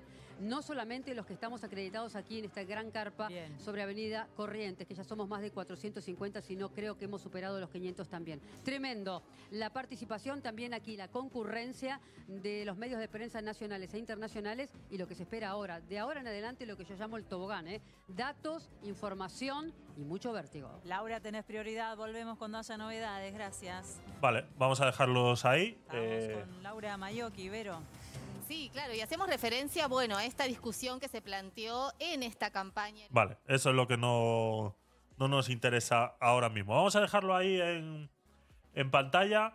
Eh, tenemos en la mano derecha las manifestaciones en, en directo desde Madrid, ahí en Ferraz. Eh, y tenemos a la izquierda lo que está sucediendo en Argentina ahora mismo, ¿vale? Así que estamos ahí en pleno directo, viendo cómo suceden las cosas. Vamos a ir viendo también otras, otras cositas, hablando un poquito de lo de Ferraz. Eh, hoy eh, se han publicado varias, varias cositas por, por internet de esas manifestaciones en España. El tema de, para los que no estáis un poco puestos con el tema, pues eh, eh, Sánchez ha vuelto a ser presidente por esos pactos con los que ha hecho con Junts. y estamos a la espera de que eh, se firme esa ley de amnistía, que es el regalo, que es lo que ha ofrecido eh, directamente a, eh, para poder conseguir esos siete votos que le hacían falta para eh, poder gobernar, ¿no? Entonces, eh, estas manifestaciones que estamos viendo aquí abajo eh, son eh, debidos a eso. Y bueno, que llevan ya, esta es la doceava, treceava jornada de manifestaciones ahí en Ferraz, que es la calle donde está la sede del Partido Socialista, ¿no? Había muchas comparaciones en internet en relación a, a este... A ver, porque no sé si los tengo... No sé si las tengo aquí también. No, vale, las tengo solo aquí. Perfecto, vale, entonces lo dejamos aquí. Nos quedamos aquí. Y nos vamos a ir a ver un poquito esas eh, otras imágenes en relación a eh, el tema de Ferraz y cómo, cómo están pasando las, las cosas, ¿no? Eh, yo tenía por aquí en política nacional, eh, el tema de Israel ya lo hemos pasado. En eh, política nacional, creo que es este.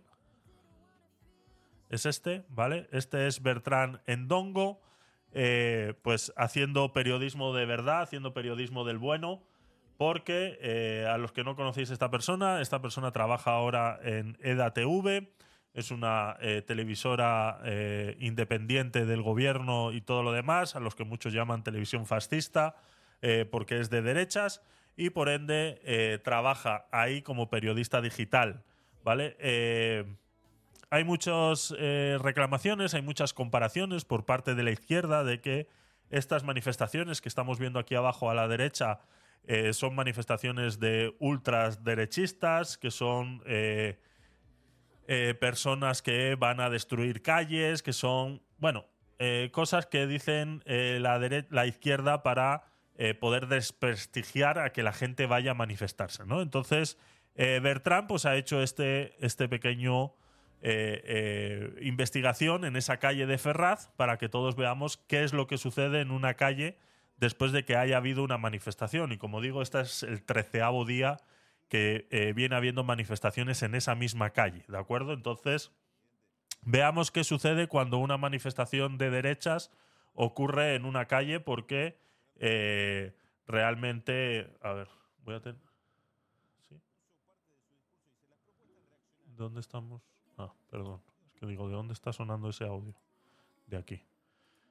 Vale.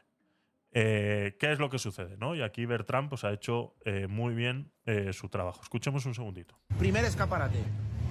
Ni un graffiti, no hay, ni un solo graffiti. El escaparate de cristal limpio, nadie ni lo ha tocado. Seguimos. Parate de una farmacia limpio, nadie lo ha tocado. ¿Qué más o menos de lo mismo? Nada. Que cuando digan que las manifestaciones en Ferraz vienen bárbaros, luego vosotros decidme dónde. ¿Os acordáis cómo hacían los, del, los de los rojos cuando veían un cajero en una manifestación? Lo pintaban, la reventaban y en las manifestaciones nuestras, fíjense cómo está el cajero, limpio, nadie lo ha reventado. Seguimos. Las motos con las manifestaciones de extrema izquierda las quemaban. Las quemaban, las reventaban. Aquí están esas motos que no se han movido. Otro escaparate de una tienda de Vodafone, no sé qué. Fíjense que limpio, aquí nadie ha tocado nada, todo está perfecto. Manifestaciones, te han estado aquí golpeando el cristal, te han, te han molestado los manifestantes. Esto es, eh, no. es importante porque lo que a mí me gustaría destacar de este tipo de manifestaciones, como la que estamos viendo en Ferraz ahora mismo, son manifestaciones realmente de la opinión pública, no son eh, no, ningún partido político de derechas se puede agenciar ahora mismo estas manifestaciones. O sea, realmente es el pueblo español que está un poco cansado de la situación, de cómo se eh, hacen las cosas, cómo tu voto realmente no vale para nada y eh, terminan haciendo y deshaciendo eh, con él lo que ellos crean conveniente, ¿no? Entonces, eh, es importante que esto eh, se vea porque yo sé que es malo hacer comparaciones, pero sí es verdad que esas otras manifestaciones que sucedieron en Barcelona en relación al a, a todo esto de, de las votaciones, pues sí, se quemaron, se quemaron motos, se quemaron cajeros automáticos, se quemaron contenedores, pero eh, no fue eh, Eh, como yo voy diciendo muchos días, eh, la mayor parte de estos problemas lo generan cuatro imbéciles que son los que van a reventar las manifestaciones porque es lo que les gusta. O sea, hay gente que vive de reventar manifestaciones, ¿no? Se les pagan muchas veces para que revienten estas mani manifestaciones, ¿no? Entonces es interesante, pues, cómo eh, podemos ver que en esa calle prácticamente es como si no, como si no hubiera pasado nada, ¿no? Es, es importante que lo veamos eh, de esa manera. Eh, por aquí tengo otro bastante interesante y que me ha parecido eh, muy, muy, eh, muy bueno traéroslo. Este es de Noticias Ilustradas.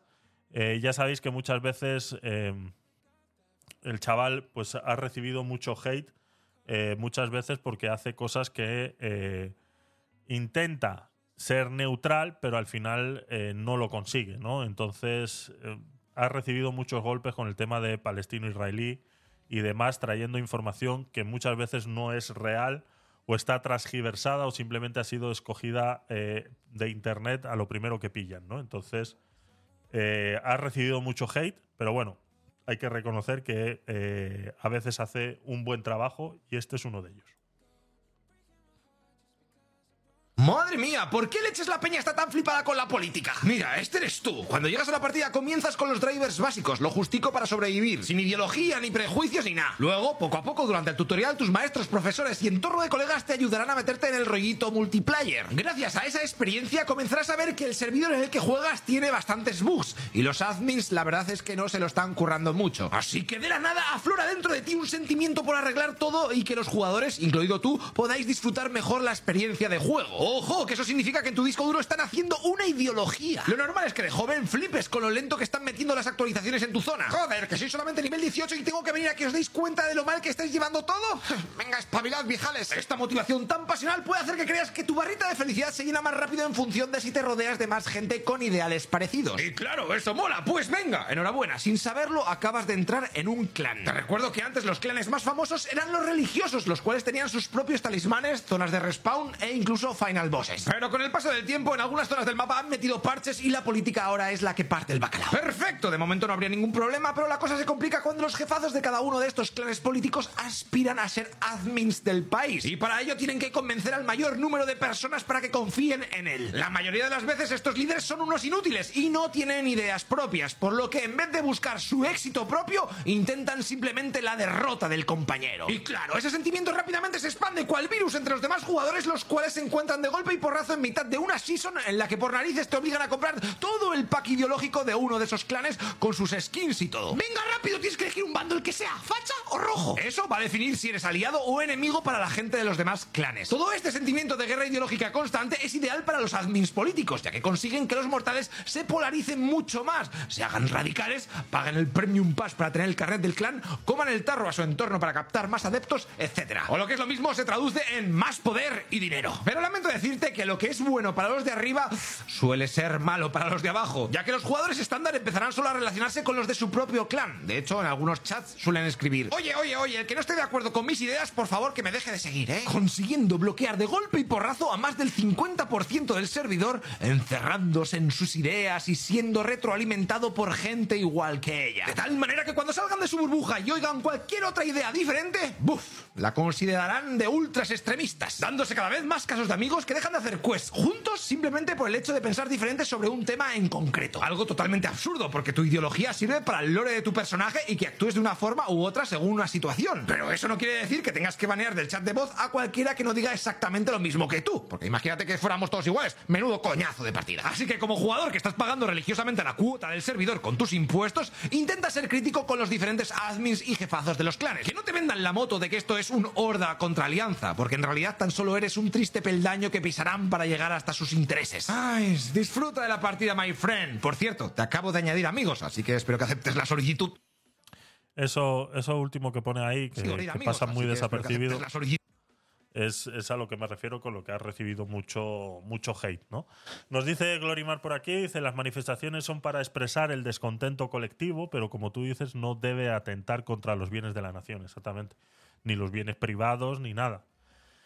Eh, manifestar, nos dice Claudia, manifestar pero con conciencia y tener sentido de pertenencia y cuidar nuestro entorno. Así es. Eso es, eso es lo más importante, ¿no? Eh, para que realmente esa manifestación tenga un efecto en el resto de la gente que no se está manifestando, porque al final las manifestaciones es eso. Tú tienes que intentar eh, levantar la voz un poquito por encima de los demás para que los demás eh, vean ese descontento y digan, hostia, pues es verdad, esta gente tiene razón, ¿no? Y al final eso se transmita en una votación, se transmita en un colectivo, etcétera, etcétera, etcétera, ¿no? Entonces, si quieres que esas personas, al fin y al cabo, eh, eh, se unan a esa manifestación, aunque no vayan físicamente ahí, sino que al final se unan a esa manifestación votando lo que sea, eh, tienes que ser coherente con lo que estás diciendo. Entonces, si estás manifestándote por una democracia justa y verdadera, pues lo primero que dice la democracia es que tus derechos terminan donde empiezan los de los demás. Entonces tú no tienes derecho a ir destruyendo contenedores, motocicletas, escaparates, cajeros automáticos, etcétera, etcétera, etcétera. Entonces hay que ser coherente, simplemente hay que ser coherente.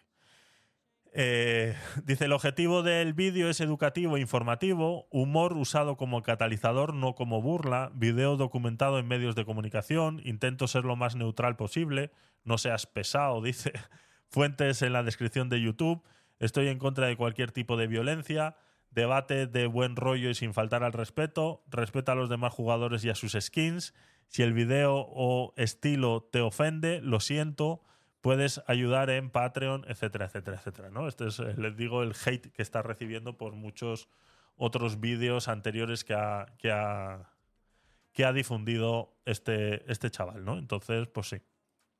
A ver este otro que tenía por aquí. Bueno, este es el subinspector de la Policía Nacional y portavoz de la, eh, de la Alternativa Sindical de Policía.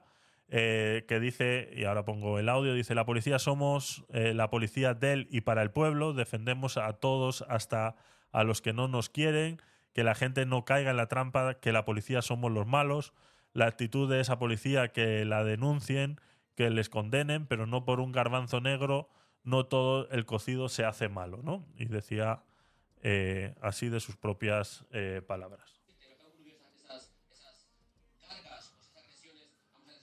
Ilegítimas según ellos, que estamos hablando. Ha habido diez heridos eh, y heridos leves. Eh, ¿Tanta violencia policial ha habido para llegar a ese extremo? Por favor, seamos un poco objetivos. La policía somos la policía del pueblo y para el pueblo defendemos a todos, hasta los que no nos quieren, que esta gente no caiga en la trampa de pensar que la policía somos los malos, pues estamos para defenderles. Que haya una actitud un poco que a ese policía le, le denuncien, le condenen, hagan lo que quieran, pero no por un garbanzo negro todo el cocido. No, hagan lo que quieran. A ver. Este, este señor, como, como bien dice, eh, subinspector de Policía Nacional y portavoz de la Alternativa Sindical, tiene un problema de concepto, ¿vale? Eh, dice, para la izquierda toda la culpa la tiene Alvise Pérez. Exactamente, exactamente. Eh, tiene un problema de concepto, ¿vale?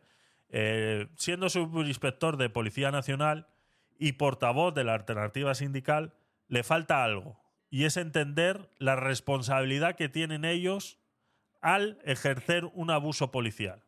Él dice, solo ha habido once heridos. Dice, si es tan grave la acción policial, solo ha habido once heridos. Como diciendo, tendría que haber habido más si realmente la carga policial hubiera sido tan exagerada como se dice en los medios de comunicación, no hubiera habido once, hubiera habido doscientos. Primero, eso es una comparación absurda, porque no tiene que haber doscientos para que parezca que ha, que ha sido un abuso policial. Es un abuso policial desde el momento en el que hay una persona herida. Y eh, los primeros que tienen que entender que están intentando repeler una manifestación, por ende, eh, saben que los que están ahí no vienen a hacer amigos, son ellos. Ellos son los profesionales, no los que están en la manifestación. Los profesionales son ellos. A los que les han enseñado a cómo tratar a una manifestación son a ellos, no los manifestantes. Entonces no le queramos echar la culpa a los manifestantes de que ellos han tenido que cargar y por ende solamente hay once heridos. Ese es el problema de concepto que tiene y siendo subdirector de la Policía Nacional, eh, subinspector de la Policía Nacional, me parece una falta de respeto al resto. Me parece una falta de respeto. Y si encima es portavoz de la Alternativa Sindical de Policía, siendo portavoz del, del sindicato de policías, eso de... Si hay un policía malo, pues que lo denuncien y lo enjuicien. Yo no tengo por qué denunciar a nadie. Para eso estás tú. Y eso es lo primero que tiene que hacer la policía. Hacerse un examen de conciencia y decir, eh, chavales, lo hemos hecho mal, tú, asuntos internos, te van a investigar, no vienes más. Ellos son los que lo tienen que hacer, pero no, estás esperando que lo haga yo. ¿Y cómo quieres que lo haga en medio de una manifestación que el tío que me ha metido un puñetazo en el ojo, como el policía que le metió un puñetazo en el ojo el otro día a Rubén Gisbert? ¿Cómo pretendes? Si vais encapuchados, vais con cascos... O sea, ¿cómo pretendes que yo sepa que en medio de una manifestación sepa yo quién ha sido el que me ha metido a mí el puñetazo? En cambio, es más fácil que lo sepas tú. Entonces, es lavarse un poquito las manos y querer echarle siempre la culpa a otro cuando realmente los profesionales son ellos, no son los manifestantes. Y sabemos que hay muchos manifestantes que pierden el norte automáticamente, como lo digo, esos que van a reventar manifestaciones y, y demás, ¿no? Y que eh, eh, yo los he defendido a capa y espada siempre. Yo he vivido estas manifestaciones. Yo he vivido de estar en mitad de la calle, eh, eh, eh, en mitad de, de paseando por la calle, saliendo del colegio con doce, trece años y tener que echar a correr porque de repente te encuentras que vienen una manifestación y vienen los eh, antidisturbios detrás disparando pelotas de goma y demás. Y nosotros las coleccionábamos en casa, las pelotas de goma, ¿eh? Eso en el País Vasco pasaba eh, cada dos días, había una manifestación de, eh, eh, en contra de ETA y, y se formaban unos... Eh, y, y los que no estaban en contra de ETA, porque había muchas que también se hacían a favor de ETA. Y eh, volaban pelotas de goma todos los putos días. Entonces, eh, los manifestantes no todos tienen la culpa, son un, cuatro gatos quienes tienen la culpa, pero ellos no pueden venir a decir, y, es que por un garbanzo negro no todo el cocido se hace malo. Eh, me vas a disculpar, pero sí. Si el garbanzo está podrido, si lo echas en el cocido, el cocido se pone malo. Sí, sí es así. No, no lo arreglas quitando ese garbanzo podrido. El resto del cocido te sabe a podrido, porque ese garbanzo estaba podrido. Así que no vengan a hacer comparaciones estúpidas cuando los profesionales, vuelvo y repito, son ellos. Los que se han sacado una posición, han estudiado cómo tratar a un manifestante, son ellos, no los manifestantes. Entonces, eh, cuidado. Cuidado, que es muy fácil echarle siempre la culpa a otro, ¿no? Entonces, este chaval se llena la boca de ser subinspector de policía, pero es que solo ha habido once heridos. ¿Y cuántos quieres? ¿doscientos? O sea, tiene que haber doscientos para que sea un abuso policial. Lo hablábamos aquí. Estos, estos se están refiriendo a esa noche donde hubo gases lacrimógenos, hubo pelotas de goma, etcétera, etcétera, etcétera. Al día siguiente había el doble de manifestantes y no pasó absolutamente nada. Ya estaban las barricadas mejor hechas, ya estaban los policías mejor armados. Digo yo, ¿qué pasa? ¿Que han venido los policías inteligentes hoy a trabajar? Hoy sí han venido los inteligentes a trabajar. Eh, entonces, eh, ellos son los primeros. Exactamente, ellos tienen que asumir su responsabilidad, porque los profesionales son ellos. Ellos son los que han aprendido cómo tratar a un manifestante y una manifestación, y que saben que si ellos te tiran una piedra, tú no tienes que responder automáticamente. Tú vas con cascos, vas con eh, eh, eh, vas súper protegido, con escudos, vas todo, y me dices que porque un manifestante te ha tirado una piedra vas a empezar a tirarle gases lacrimógenos y, y demás, porque se supone que lo que pasó en esa manifestación fue una bengala la que arrancó todo ese problema de pelotas de goma y gases lacrimógenos. Fue una bengala, o sea, que porque un estúpido en medio de una manifestación enciende una bengala y se la tira a la policía, automáticamente la policía reacciona de esa manera. Pues entonces ahí no hay profesionales. Perdóname. O sea, no hay profesionales ahí. Entonces, o sea, por favor, o sea, seamos serios a la hora de hablar y, y que estas personas se llenen la boca siendo subinspector de policía y, y del sindicato, pues tres cuartas partes de lo mismo. El sindicato es el primero que tiene que estar ahí y decir, a ver, ¿quién ha sido el policía ese que le metió el puñetazo a Rubén Gisbert? ¿O quién ha sido el policía ese que fue el primero que tiró el gas lacrimógeno sin permiso o lo que sea? ¿Quién, quién ha sido? Y si no aparece, investigación a todo el equipo que estaba en ese momento ahí. Ya verás qué rápido se acaba la estupidez. Pero no, ellos se limpian las manos y dicen, bueno, si hay un garbanzo negro, que lo denuncien, que lo eh, metan en la cárcel si es necesario y ya está, ¿no? Y nos lavamos las manos. Y dicen, ala, siguiente. Venga, hombre. O sea, es una vergüenza. Es una vergüenza. Es increíble, es increíble.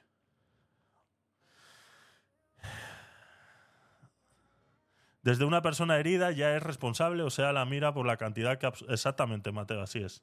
Así es. Tasativo, más claro imposible. A ver, más cositas que había por aquí en la sección de política que tenía por aquí guardada. Bueno, Esto, esto más que nada, esto es, esto es un chiste, ¿vale? Esto, esto habrá muchos que digan, esto seguramente eh, Dios, Dios los cría, los cría, los cría y ellos se juntan. Eh, esto es eh, uno de esos programas que hace la Sexta, eh, el intermedio, que eh, se dedican, pues eso, ¿no? A hacerle propaganda al, al, al gobierno de, de turno de ese momento, porque volvemos a lo mismo. Reciben subvenciones del Estado. Entonces, esto se supone que es una televisión privada, pero al recibir subvenciones del Estado, pues dejan de serlo. Atención a lo que decía Yolanda Díaz cuando fue elegida vicepresidenta del gobierno de, eh, de Sánchez. Atención. Eh, yo creo que todo el mundo sabe que a mí no me ha gustado, lo sabe él, el primero que lo sabe, que me haya señalado, ¿no?, a dedo, no es nada democrático. ¿Pero usted aceptó? Bueno, yo acepté ser vicepresidenta del gobierno, nada más. Eh, yo creo que todo el mundo sabe que a mí no me ha gustado, lo sabe él, el primero que lo sabe, que me haya señalado, ¿no?, a dedo, no es nada democrático. ¿Pero usted aceptó? Bueno, yo acepté ser vicepresidenta del gobierno, nada más. Tengo problemas con el internet. Ahí no te puedo ayudar, Glorimar. Lo siento. Ahí no te puedo ayudar. La verdad que eh, muchos países latinoamericanos tienen muchos problemas con estas, con estas cosas, pero te agradezco que hagas el esfuerzo de, eh, de seguir aquí. Te agradezco que, que hagas el esfuerzo. Vicepresidenta a dedo. Exactamente. Qué falta de solidaridad. Glorimar, lo siento. Lo siento, lo siento. No puedo, no puedo. No puedo. ¿Qué necesitas? ¿Qué necesitas? Ay, Dios mío. Eh, yo a veces no tengo luz.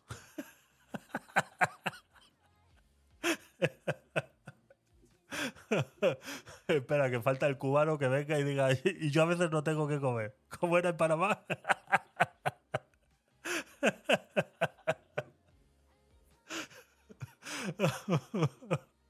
Estamos en Venezuela, te hago una lista, Dios mío. Dios mío. Ay, Dios mío. Dios mío, de verdad que sí. De verdad que sí. Nos reímos, ¿eh? Nos reímos, pero aquí hemos hablado muchas veces. Pedro es, es venezolano y, y, y, y aquí hemos hablado muchas veces de las situaciones. Reír para no llorar, exactamente, Mateo. Exactamente. Eh, Eh, conocemos, conocemos eh, la situación en la que estáis, en Venezuela, en, en Cuba, en muchos países eh, latinoamericanos eh, que están siendo gobernados ahora también por izquierdas. Eh, sabemos, sabemos eh, lo que viene. Lo que pasa que lo, parece ser que lo sabemos cuatro, ¿no? Porque luego dejamos que esta gente sea vicepresidenta de a dedo y que no pase nada, ¿no? Que lo haya dicho en televisión y que no pase nada, ¿no? Y que la periodista todavía le diga, pero tú aceptaste. Y dice, sí, bueno, yo acepté ser vicepresidenta. Sí, sí, sí, sí. Claro, claro, ¿cómo no? ¿Cómo voy a decir que no? ¿No? O sea, es, es increíble, es increíble.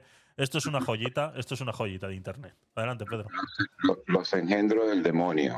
El eje del mal. Sí. Exactamente, exactamente. Eh, a ver qué están diciendo ahí en... Lo que pasa es que... A ver.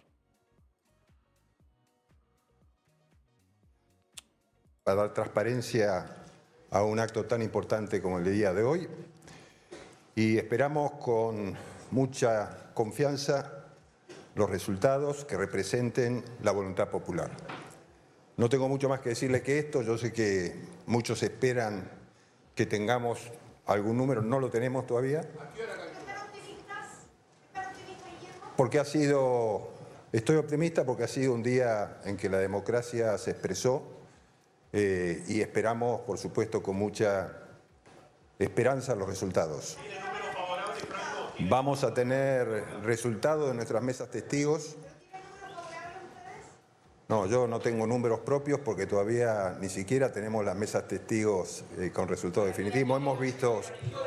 Hemos, hemos visto solamente... Todavía no sabemos, eh, Sácaram. Eh, han cerrado las urnas hace media hora y eh, están empezando con el, con el conteo. Sí, sí, sí. No, no, no voy a responder preguntas porque es imposible. Solamente quería transmitirles que tengan un poquito de eh, paciencia, Eh, sabemos que todos lo estamos viviendo con mucha atención en este momento eh, y le pido a, fundamentalmente pido a, a nuestros fiscales, a los que les agradecemos tanto el esfuerzo que han hecho, les pedimos que permanezcan en las mesas, controlando, viendo el actas, firmando el actas, el actas y que las firmando envíen el acta a nuestros y que las envíen a nuestros centros de cómputos. Es muy importante. Vale, estamos estamos escuchándolo de abajo a la izquierda, ¿vale? Voy a, a ver si encuentro eh, algún porcentaje o algo que estén poniendo ya en, en internet, ¿vale? Así que eh, en un rato vamos a volver cuando tengamos alguna otra información que darles. Ustedes saben que no podemos hablar de números, así que no me pregunten eso porque es imposible, la justicia no lo permite. Javier está, Javier Milei está muy bien, muy tranquilo, muy confiado y esperando. Sí, yo creo que todos tenemos, escuchar, tenemos que escuchar lo que nos dice el pueblo a través del voto. Unos y otros tenemos que escuchar, después del resultado electoral, qué fue lo que nos quiso decir el pueblo argentino. Muchas gracias y nos vemos en un rato. Bueno, estamos escuchando allí a Guillermo Franco, entonces, desde el búnker de La Libertad Avanza. Es cierto, hay un giro discursivo. Sí, total. Venían hablando de fraude las últimas semanas, incluso hoy mismo, y ahora sale Guillermo Francos a decir hay, hay que quedarse tranquilos que el proceso es transparente, hay transparencia llamativa, la, por lo menos la... la el cambio, la discursividad de La sí. Libertad Avanza. En la previa igual mostraron, ¿no?, como algunos encontronazos en ese sentido, porque hasta incluso se, se distanció también, ¿no?, eh, Victoria Villarruel en las horas previas a que arranque la veda electoral con respecto a las denuncias que venía haciendo, por ejemplo, Karina Milei, ¿no? Entonces digo, bueno, están jugando evidentemente con el doble discurso, pero esto nos hace, por supuesto, poner atención. Mirad este gráfico que tengo en pantalla ahora mismo, que habla sobre la inflación en Argentina, en la evolución del I P C interanual desde enero del dos mil veinte en porcentajes. Hablaba que enero del dos mil veinte estaba en un cincuenta y dos coma nueve por ciento, y en octubre de dos mil veintitrés en un ciento cuarenta y dos coma siete por ciento. Este no es un problema de que la inflación esté muy alta, sino que lleva muchos años estando muy alta, ¿vale? Si nosotros hemos pasado por algún problema de la inflación y cuando nos sube eh, eh, un poquito ya nos echamos las manos a la cabeza, imagínate estar en una inflación de más del cincuenta por ciento durante más de tres años y, y terminar eh, octubre de dos mil veintitrés con un ciento cuarenta y dos por ciento de la inflación. Estamos hablando que los productos eh, valen un ciento cuarenta y dos por ciento más caros de lo que lo pudieras haber comprado si la inflación fuera cero. Entonces, eh, eso es, eso es la inflación y eso es lo que está sufriendo el pueblo argentino a día de hoy.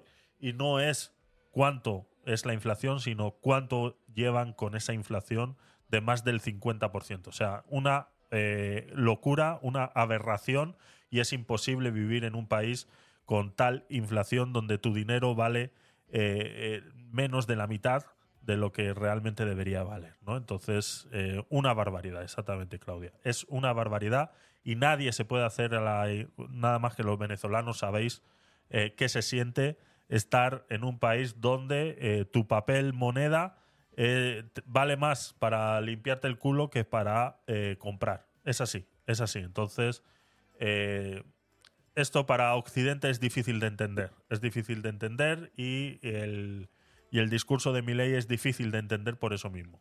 Sí, sí. Eh, quería hacer un inciso. Sí. Vivir con inflación, Javi, uh-huh. es vivir el día a día pero apurado. ¿Qué Exacto, significa esto? Sí. Este, muchas veces tú ves aquí, aquí yo no me preocupo porque un producto venga ta, valga tanto o X, porque yo sé que el día siguiente va a valer lo mismo y para que tarde en subir, tarda, ¿no? Exacto. Pero en Venezuela, no, en Venezuela, por decirte algo, y en Argentina lo mismo.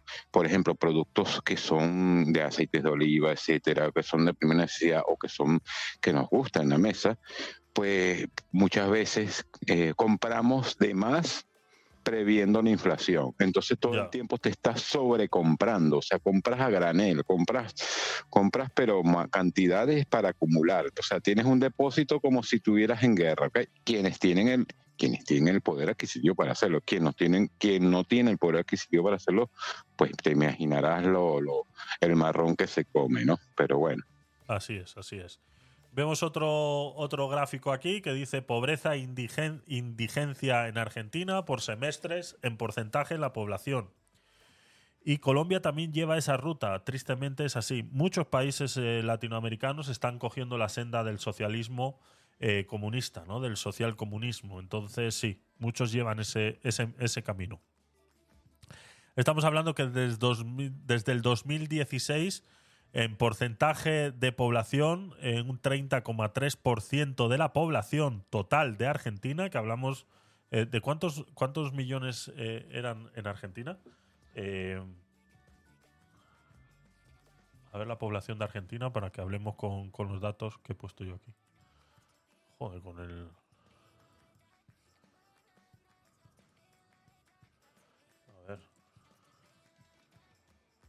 Argentina. Un segundito. Vamos aquí.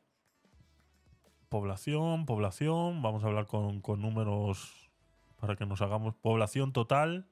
cuarenta y seis millones en el censo de dos mil veintidós, ¿vale? cuarenta y seis millones de argentinos, de los cuales en dos mil dieciséis un treinta por ciento estaban en eh, el umbral de la pobreza e indigencia, ¿no? Indigencia hablan de un seis coma uno por ciento en dos mil dieciséis y en niveles de pobreza de un treinta coma tres por ciento. A día de hoy esto ha subido en, a un nueve coma tres por ciento en indigencia y un cuarenta coma uno por ciento en pobreza. Si, entonces, si estos números no le abren la mente a la gente, yo no sé qué otra cosa habría que hacer, porque estos son hechos. Esto no es una ideología política. Estos son hechos. Lo que sea que esté sucediendo no está funcionando, independientemente sea de derechas o sea de izquierdas. Me da exactamente igual. Lo que se esté haciendo no está funcionando. Entonces, eh, hay que cambiar. Simplemente hay que cambiar. A ver. Uy, perdón. Recordemos, inminente la llegada de Sergio Massa, pero ya ha llegado Agustín Rossi, ¿eh? Además de distintas personalidades, como lo habíamos adelantado. Decíamos que había llegado Héctor Daer, que también había llegado, por supuesto, también la ministra de Trabajo, Kelly Olmos. ¿Por qué? Porque a partir de las diecinueve, a ver cuánto estamos de eso, bueno, falta poquito, a partir de las diecinueve ya les vamos informando que se, será el turno de la segunda tanda de voceros, que detrás de mí, a mis espaldas, están siendo otra vez los dos micrófonos, ¿eh? O sea, la eh, podríamos decir mecánica esta vez, a diferencia del veintidós de octubre, es de a dos a, en dos, ¿no? De tres en tres, como se hacía eh, en las distintas eh, pasadas que hicimos, no solamente en las PASO, sino también en las eh, generales del veintidós de octubre. ¿Quiénes son los que estarán hablando con nosotros bueno. aquí?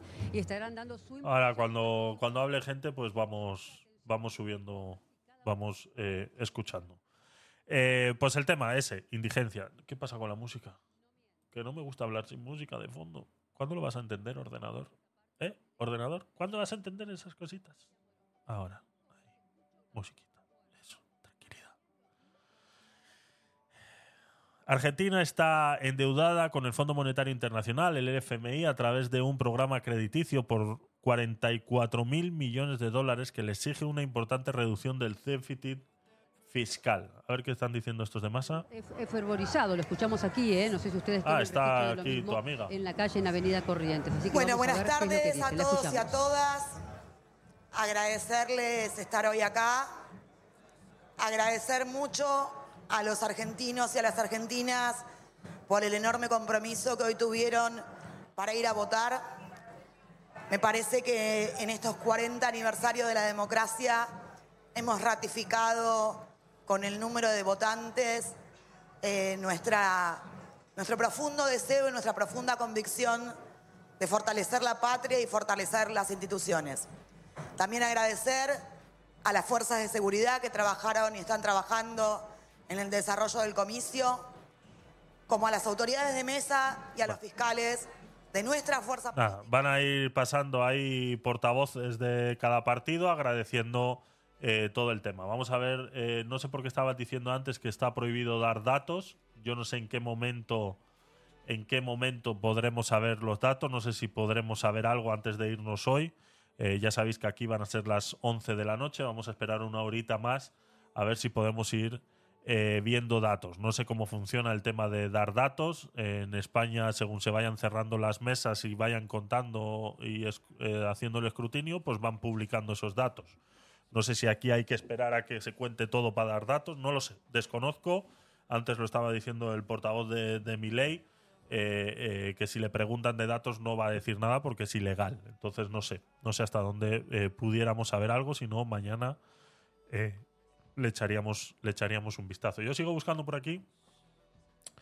pero eh, no hay no hay no hay datos. O sea, cierre de los colegios electorales a las seis horas, las diez horas en España. Han cerrado ya los colegios electorales en Argentina, según informa Clarín. A partir de las nueve, o sea, la una de la mañana del domingo en España peninsular, se conocerán los primeros datos oficiales. O sea, no los vamos a ver en directo. Eh, no los vamos a ver en directo. Eh, a la una de la mañana aquí en España yo ya estoy por el segundo sueño, o debería, debería, debería. Así que, eh, pues nada, eh, nos despertaremos con esos datos. Vosotros que estáis en Latinoamérica, pues eh, recibiréis antes eh, la noticia que nosotros. Así que mañana por la noche lo hablaremos en el... Eh, las últimas del día, que ya sabéis que hacemos este programa de domingo a viernes todos los días, ¿vale? Entonces, eh, mañana adelantaremos un poquito más eh, sobre el tema. Seguiremos escuchando lo que podamos en vivo y en directo de lo que estamos viendo hoy, pero mientras tanto vamos a ir viendo eh, más cositas de lo que tenía yo por aquí eh, guardado y, de, y muchas de las cosas que me habéis enviado vosotros. Vamos a ver esto. No soy, no soy la gente. ¿Esto qué es?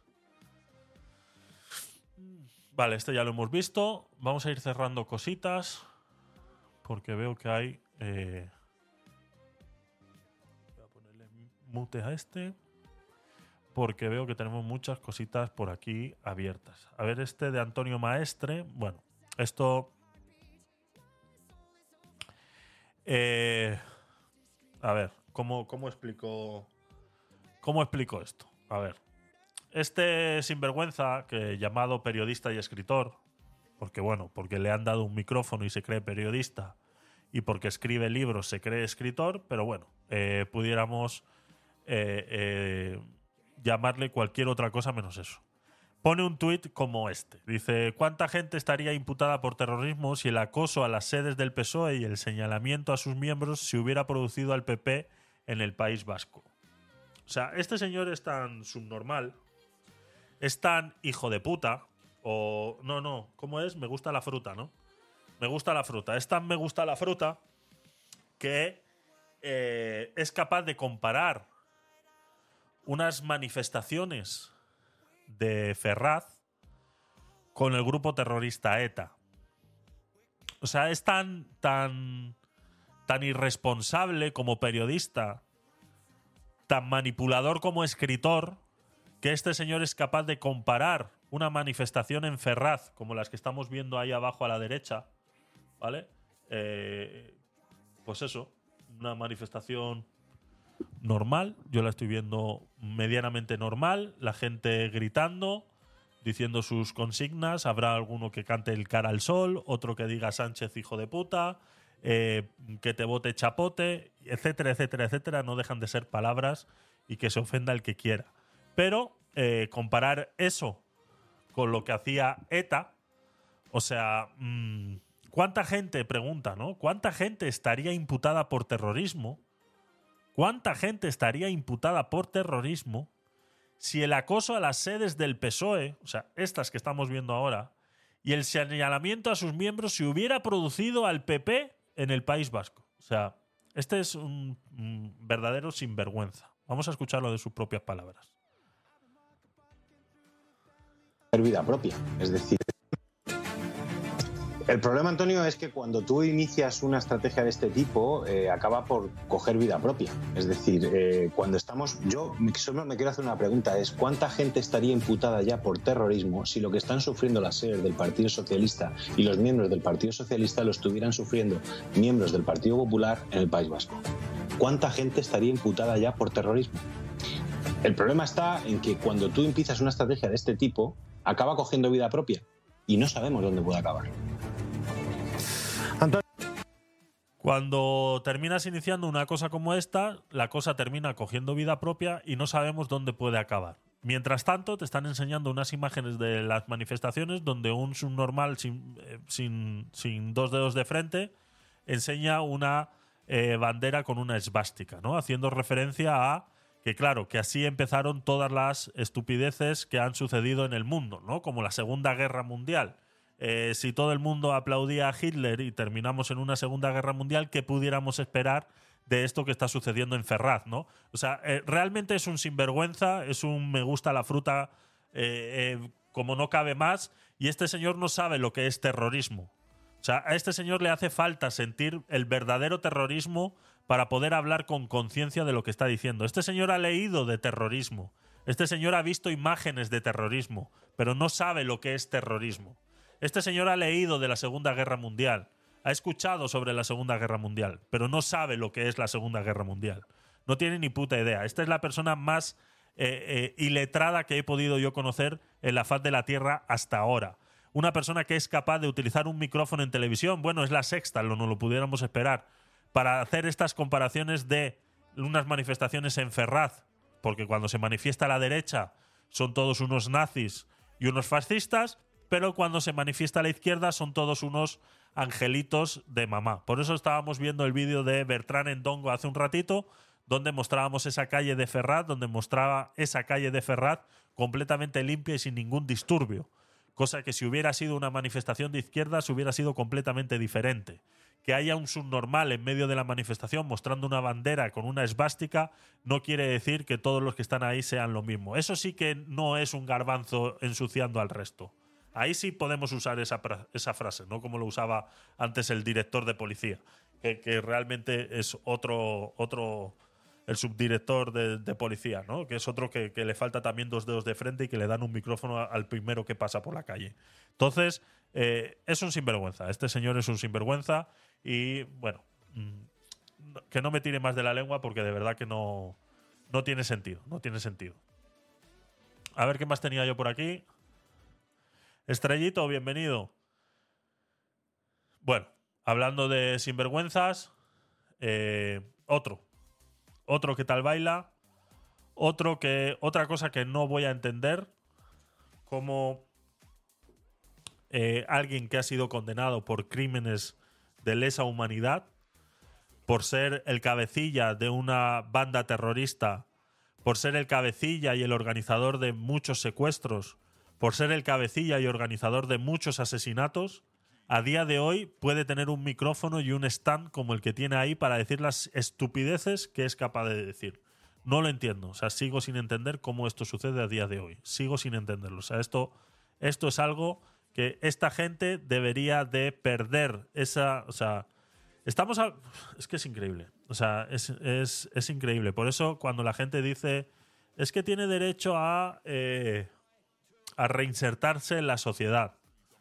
Tiene derecho a reinsertarse en la sociedad el que realmente quiere reinsertarse. Ahora, escuchar esta reinserción de la sociedad que está haciendo este señor. Adelante. Militares, guardias civiles, policías, jueces, medios de comunicación que se han vuelto a concentrar hoy en Cibeles. ¿Vale? O sea, si lo dejamos ahí, quitamos el de Cibeles, que se han vuelto a concentrar hoy en Vitoria. ¿Vale? Es el mismo discurso que hacía cuando iba con. Eh, era cabecilla de esa banda terrorista y se metía en esas manifestaciones a hacer esos discursos. Es exactamente el mismo discurso: discurso contra las fuerzas de seguridad del Estado, discurso contra los jueces y discurso contra todo lo que se le ponga delante a este señor.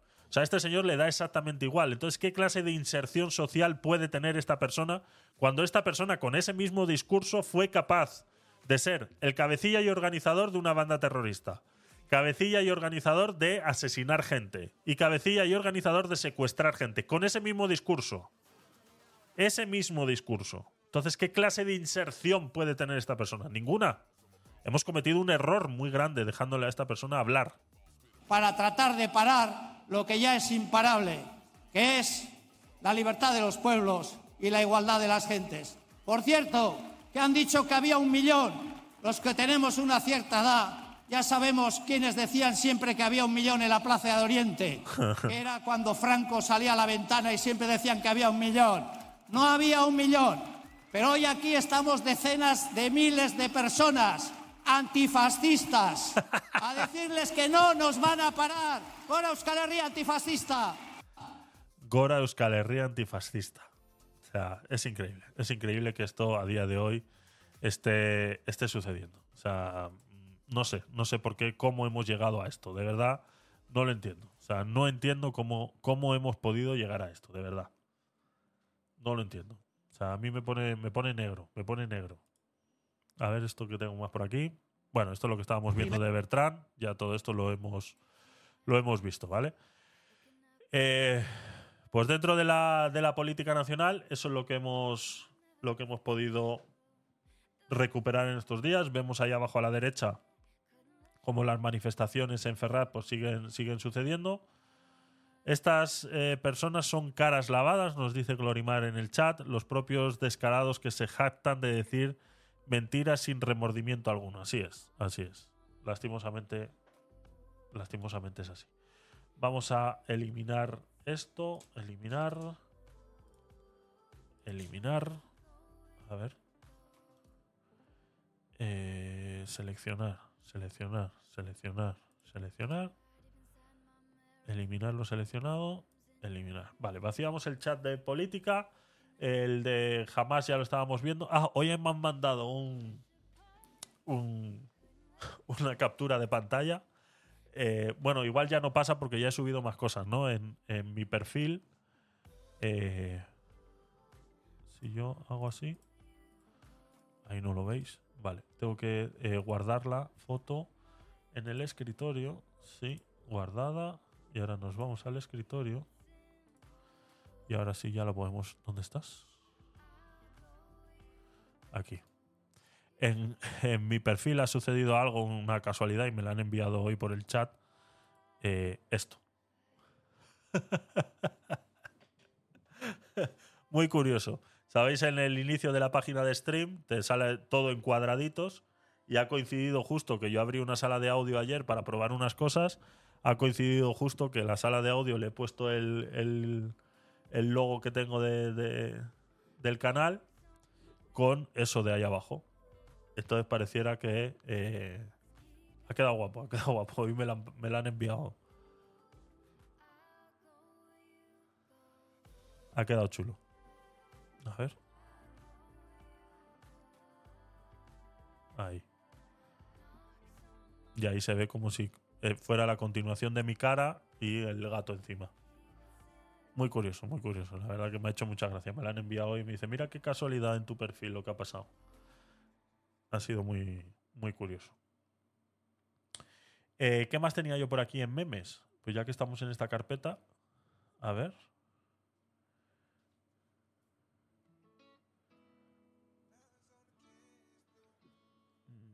Esto no lo entiendo. No sé qué es esto. No sé qué hace aquí. No sé qué. ¿Alguien me ha enviado esto? ¿O lo, ¿O lo he sacado yo? No lo sé, no le quiero echar la culpa a nadie. Es una carrera de canicas entre Rusia y Estados Unidos. Una carrera de canicas entre Rusia y Estados Unidos. Vamos a verlo, no recuerdo. Esto lleva mucho. Desde el dos de noviembre lleva esto aquí.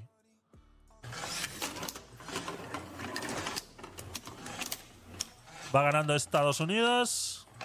Le sigue Rusia a un peldaño de distancia.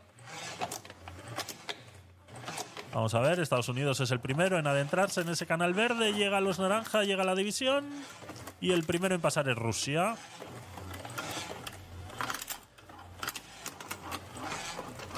¿Qué pasará? ¿Qué pasará aquí? Que, que, que, que tengo yo esto en memes aquí, de verdad, no lo sé. Rusia sigue ganando. Se encuentra en ese, en ese laberinto de canales. Y... Y... Y... Y... Y se ha quedado ahí. Sigue Estados Unidos ahí en su limbo. Sigue Estados Unidos en su limbo. Y quítate tú para ponerme yo, ¿no? Hala, ahí te quedas. Eso es lo mismo que pasa siempre. Parece que Rusia va ganando, pero al final, pero al final es Estados Unidos. Es, es ley de vida. Es ley de vida para los rusos. Rusos, eh, pues ya sabéis. Esto es, esto es lo que podéis... esperar de cualquier cosa. No me acordaba, no me acordaba de esto, la verdad. No me acordaba. Ay, perdón. No me acordaba, no me acordaba de esto, la verdad. Eh, a ver qué más tenía yo por aquí. Eh, memes. Tilín. Ah, bueno. Esto. Esto de verdad que. Científicamente hablando. Esto es, lo, esto es lo más pendejo que he visto en años, dice. Ni un solo, ni uno solo terminó la primaria. Atención, están achicando agua, ¿vale? No sé de dónde, pero esta es la imagen. la jefe. Ya hay que irlas pasando, porque aquí ya tenemos un montón de estas. O sea, no sé de dónde están achicando agua, pero... Pero la de los pies no vale, ¿no? La de los pies no vale, ¿no? El agua de, que llevan en los pies no vale para achicar, ¿o cómo es esto? ¿A dónde la están echando también? O sea, es que no lo entiendo. ¿A dónde están tirando el agua? Mira, mira, mira. Eh. ¿Eso qué? Mierda.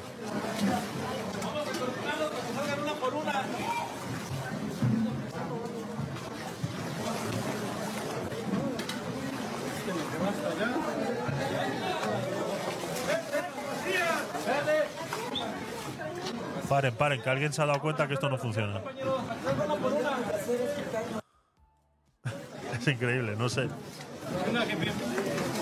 Están achicando agua, pero no sé ni de dónde ni a dónde la echan, pero tienen un montón de agua en los pies, entonces no, no se entiende, no se entiende qué está sucediendo ahí, pero no parece muy no parece muy lógico lo que están haciendo. La verdad que no parece muy lógico lo que están haciendo. Eh, agencia de publicidad de marketing, a ver, en Instagram, a ver qué es esto. Bueno, esto es muy gracioso también. Eh, ¿Hay algún peruano en el chat? ¿Hay algún peruano en el chat? ¿No? Vale. Pues, atención, peruanos del chat. No hay nadie, pero bueno. Eh, eh, atención, atención. Esta señora... Eh, esto solo pasa en Perú, ¿vale? Eh, esta señora tenía un cuy, un conejillo de indias, eh, y estaba enfermo. Y lo lleva al veterinario. Atención. Internada para que se recupere. Susi se salvó de la enfermedad, pero no de la buena sazón de doña Lili. Eh, se recuperó y me trajeron para, para el consumo. Igual pago pato. Pero ha quedado sello de agua. Ya pasó un error, lo comete cualquiera. Después de ponerle una inyección a Susi, la pequeña roedor quedó internada para que se recupere. Susi se salvó de la enfermedad, pero no de la buena sazón de doña Lili. Eh, se recuperó y me trajeron para, para el consumo. Igual pagó pato. Igual pagó el pato, dice, ¿no? Se, se lo comió la señora, se lo comió. Estaba enfermo, lo llevó a, a sanar para luego comérselo. Es increíble, es increíble. Eso se lo comió, sí, sí, sí. Se lo comió. Eso solo pasa en Perú, eso solo pasa en Perú. A ver, ¿qué es esto otro? Ah, bueno. Esto es el sistema bancario explicado en veinte segundos. Esto es muy gracioso también. Eh... Estos son los, los tres chiflados. Antes, antes de que se muera, se lo ha comido. Sí, sí, sí, sí, sí. Esto es el sistema bancario explicado en veinte segundos, ¿vale? Esto es de los tres chiflados, una comedia americana muy, muy antigua y que, bueno, que hacían estos sketches eh, muy, muy, muy buenos. Atención. Ah, ah, sí, solo tengo diez. Toma diez y te debo diez. Gracias. Oye, Mau, tú estás debiéndome veinte. Ten diez y te debo diez. Ah, tú estás debiéndome veinte. Ah, aquí están diez. Te debo aquí diez. Están los diez que te debía. Aquí están tus diez. Ah, aquí están los diez. Ahora que sí, debía. Todos pagados. ¿Y qué me dices de los veinte dólares que me debes? Ah, ah, sí, solo tengo diez. Toma diez y te debo diez. Gracias. Oye, Mau, tú estás debiéndome veinte. Ten diez y te debo diez. Ah, tú estás debiéndome veinte. Ah, aquí están diez. Te debo aquí diez. Están los diez que te debía. Aquí están tus diez. Aquí están los diez. Ahora sí, todos pagados. Ahora sí, todos pagados. Así es como funciona el sistema bancario actual y que, bueno, que es lo que ha llevado también a Argentina a esa, a esa inflación, ¿no? A imprimir dinero, como, lo acaba, como acaba de suceder aquí, se acaban de imprimir eh, cincuenta dólares en menos de veinte segundos, ¿no? Eh, cada uno le debía a cada uno veinte euros, que son sesenta, y solo había diez euros en juego, o sea que se han impreso así de la nada, cincuenta dólares, eh, como que no quiere la cosa, ¿no? Entonces, sí, así es como funciona el sistema bancario actual. Lastimosamente, es así como funciona. Esa es la sección de memes que tenía yo por aquí. Vamos a ir eliminando cositas para no repetirlas otro día. Eh, eliminar, a ver.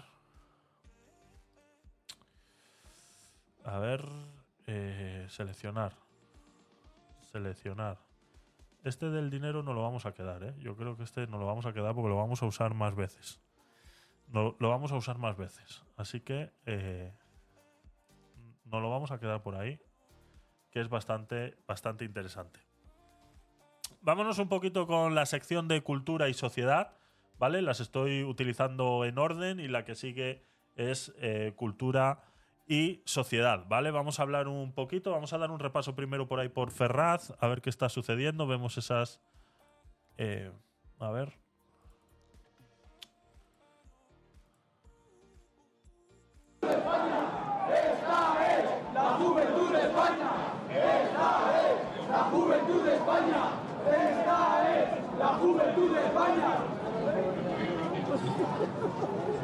Esta es la juventud de España, dicen por ahí en Ferraz.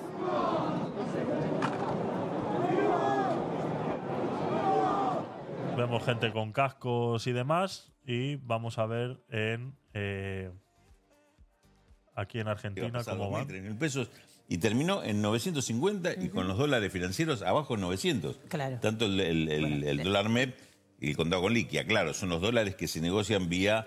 Eh, eh, bolsa o, o vía compra de acciones o compra de bonos para cambiarlos por dólares y tener el dólar físico eh, en el país. De, de todas maneras, la última corrida del dólar tuvo que ver con las declaraciones que se lanzaron en principio, la presión sí. de la, con, con las declaraciones de La Libertad Avanza, ¿no? Que hubo uh, un intento ahí, pero, digamos, se pudo, pero se pudo atenuar. Fíjate vos que se pudo atenuar comportamiento... y, y ahí aflojaron también sí. las intenciones que hubo de, de, de empujar eso hacia una corrida. Bueno, hecho, bueno, siguen debatiendo un poquito sobre la actualidad eh, argentina a la espera de...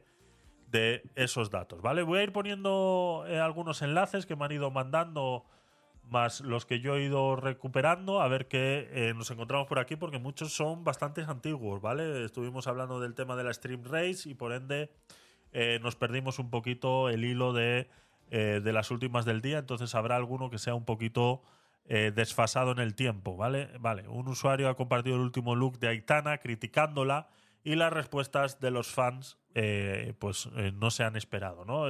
¿Os acordáis de Aitana? Que estuvimos hablando sobre esa eh, canción que fue muy criticada y que decían muchos padres que le echaban la culpa a Aitana por vestirse como se vestía, o sea, por cantar como se cantaba y, y que bailaba eh, eh, bailes obscenos en el escenario y que, claro, que muchos padres llevan a, llevaban a sus hijos pequeños porque dan a entender que el público principal de Aitana son niños menores de edad, ¿no? Entonces... Eh, le echan la culpa a Aitana por no reconocer quién es su público y hacer esos bailes obscenos encima de, eh, del escenario, ¿no? Fue muy criticada hace uno, un mes atrás, por ahí, y ahora ha vuelto de nuevo a la farándula con cómo se viste, ¿no? Esto es eh, más de lo mismo. Esto es más de lo mismo, esto es querer echarle la culpa siempre a otro, cuando los que realmente tienen la culpa de lo que ven sus hijos son los padres, ¿no? Eh... Es así, o sea, yo lo siento mucho. O sea, que eh, la gente quiere tener hijos, pero no quiere tener responsabilidades. Y los únicos responsables son los padres. Entonces, si a ti no te gusta que eh, tus hijos eh, vean eso, pues tendrás que hacer todo lo posible para que no escuchen a Aitana, pero tú no le puedes echar la culpa a ella de cómo se viste o de cómo eh, baila en el escenario, ¿no? A mí de pequeña me gustaba la fuga y no les pedía a mis padres heroína, ¿no? Esto es... Pues algunos apoyando eh, apoyando todo eso. Eh, Glorimar, amigo, me despido. Nos vemos mañana. Que la pases bien. Feliz noche. Gracias, Glorimar, por pasarte. Igual, eh, gracias por eh, estar ahí, independientemente de todas las adversidades que eh, suelen suceder. Así que muchas gracias por, por pasarte. No sé si has puesto exclamación stream. Sí, vale, ya te tengo aquí en la lista. Así que eh, luego te agrego. Besitos para ti también. Muchas gracias por pasarte. El comentario pues decía, ¿no? Ahora, ahora ir como una fresca es look de infarto. Eh, imagínate tener una cría de doce años, fan promedio de Aitana, ¿no? Dan a entender que los fan eh, promedio de Aitana pues es eh, doce años, ¿no? Y que te diga, papi, quiero el conjunto de Aitana por Navidad. Escalofríos. Bueno, pues lo dicho. Eh, lastimosamente... Esto es lo que sucede a día de hoy, ¿no? Eh, hoy incluso tenía esta, esta conversación también en la comida de que eh, muchos padres eh, no saben qué hacer con sus hijos. Salía en las noticias, creo que salía, eh, hablaban de, eh, de las horas extraescolares, de los niños y demás. Y yo me acordaba, y lo he dicho ya algunas veces en, en el programa, eh, daba gracias yo hoy en la comida y decía, gracias a Dios que eh, mi tiempo libre no dependía de mis padres. Porque si hubieran dependido de mis padres, yo estaría aburrido como una ostra, ¿no? Y eso es, y eso realmente es un problema. Que el tiempo libre de tus hijos dependan de ti. Eso realmente es un problema. Eh, parece que se nos ha olvidado muy rápido y yo tengo cuarenta años. O sea, tampoco penséis que soy un anciano. Pero eh, se nos ha olvidado muy rápido cómo nosotros nos divertíamos en nuestros tiempos. Yo salía del colegio a las tres de la tarde. Eh, cuando tenía jornada de tarde salía a las cinco. Y ya habíamos quedado tres o cuatro para ir a andar en bicicleta. Ya habíamos quedado tres o cuatro para ir a echar un partido de fútbol al, al frontón detrás de casa. Ya habíamos quedado tres o cuatro para ir a la ludoteca, ¿no? Eso lo hemos hablado también muchas veces. Eh, no hay centros de ocio en las ciudades donde los chavales puedan ir. O sea, sí los hay porque los encontramos en vivo y en directo, pero parece ser que los padres o los niños de hoy en día no saben utilizar estos centros de ocio, ¿no? Lo que en Vitoria se llamaban ludotecas, eh, aquí se llaman centros cívicos, ¿no? En Madrid. Eh, los niños no saben usar los centros cívicos, no saben que eso existe, no saben que pueden ir ahí a pasar el rato, donde hay televisiones, hay muchos que tienen incluso eh, eh, videoconsolas, eh, hay libros, hay juegos de mesa. Hay un montón de cosas que pueden hacer los niños en esos centros cívicos controlados por eh, tutores de la Comunidad de Madrid o de la comunidad de, de, de, de, de tu localidad, donde los niños pueden ir a entretenerse. Ahora bien, lo que no puedes pretender es eh, eh, pues, eh, pues eso, ¿no? Que eh, eh, lo decíamos de esa manera, ¿no? Es que con, ¿a dónde me llevo yo al niño? Es que no sé si llevarlo a judo, llevarlo a... Digo, daba gracias yo de que no dependía de mis padres. Y en cambio esto, que sí depende de ti, que sí depende de ti, que tus hijos vean o no vean estas cosas, le quieras echar la culpa siempre a otro, ¿no? Entonces, bueno, esto es más de lo mismo, ¿no? Entonces contestaban muchos eh, muchos seguidores, pues contestaban tipos de, de estas cosas. A mí de pequeña me gustaba la fuga y no les pedía a mis padres heroína, ¿no? Exactamente. Eh, eh, es así. Dice, yo era fan de Melendi y no les pedía porros a mis padres. Pues tres cuartas partes de lo mismo, ¿no? Eh, yo era fan de cincuenta Cent y no les pedía pistolas y crack a mis padres. Tres cuartas partes de lo mismo, es que es así. Eh, yo era fan de Florencia y no por eso quería ir a trabajar a la casa de un millonario para enamorarme y quedarme con todo. Esa está buena, esa está buena.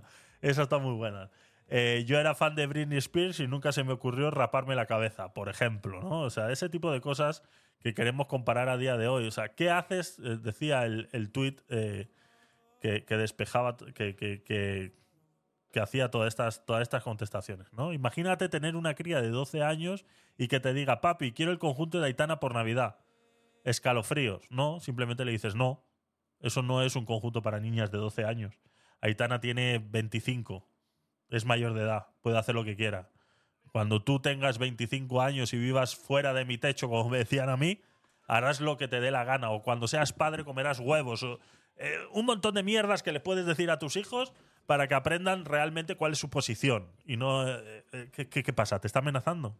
Papi, quiero el conjunto de Aitana por Navidad. ¿Qué pasa? ¿Que te está amenazando? ¿Te sientes amenazado como padre que tu hija te pida eso? ¿De verdad? ¿Como para echarle la culpa a Aitana? Venga, hombre. Ay, Dios mío. Más cosas. Cultura, ¿eh? Estamos en cultura y sociedad. Profesor secundario, decía en Twitter así el otro día. Dice, acabo de corregir un examen de primero de la ESO, o sea, alrededor de los doce años, los mismos que son fan de Aitana, eh, suspenden diecisiete de veinticinco. Salvo por dos o tres chavales, el paisaje es estremecedor. En cambio, durante la hora de tutoría han demostrado una maestría sin igual en la detección y expresión de sus emociones y sentimientos.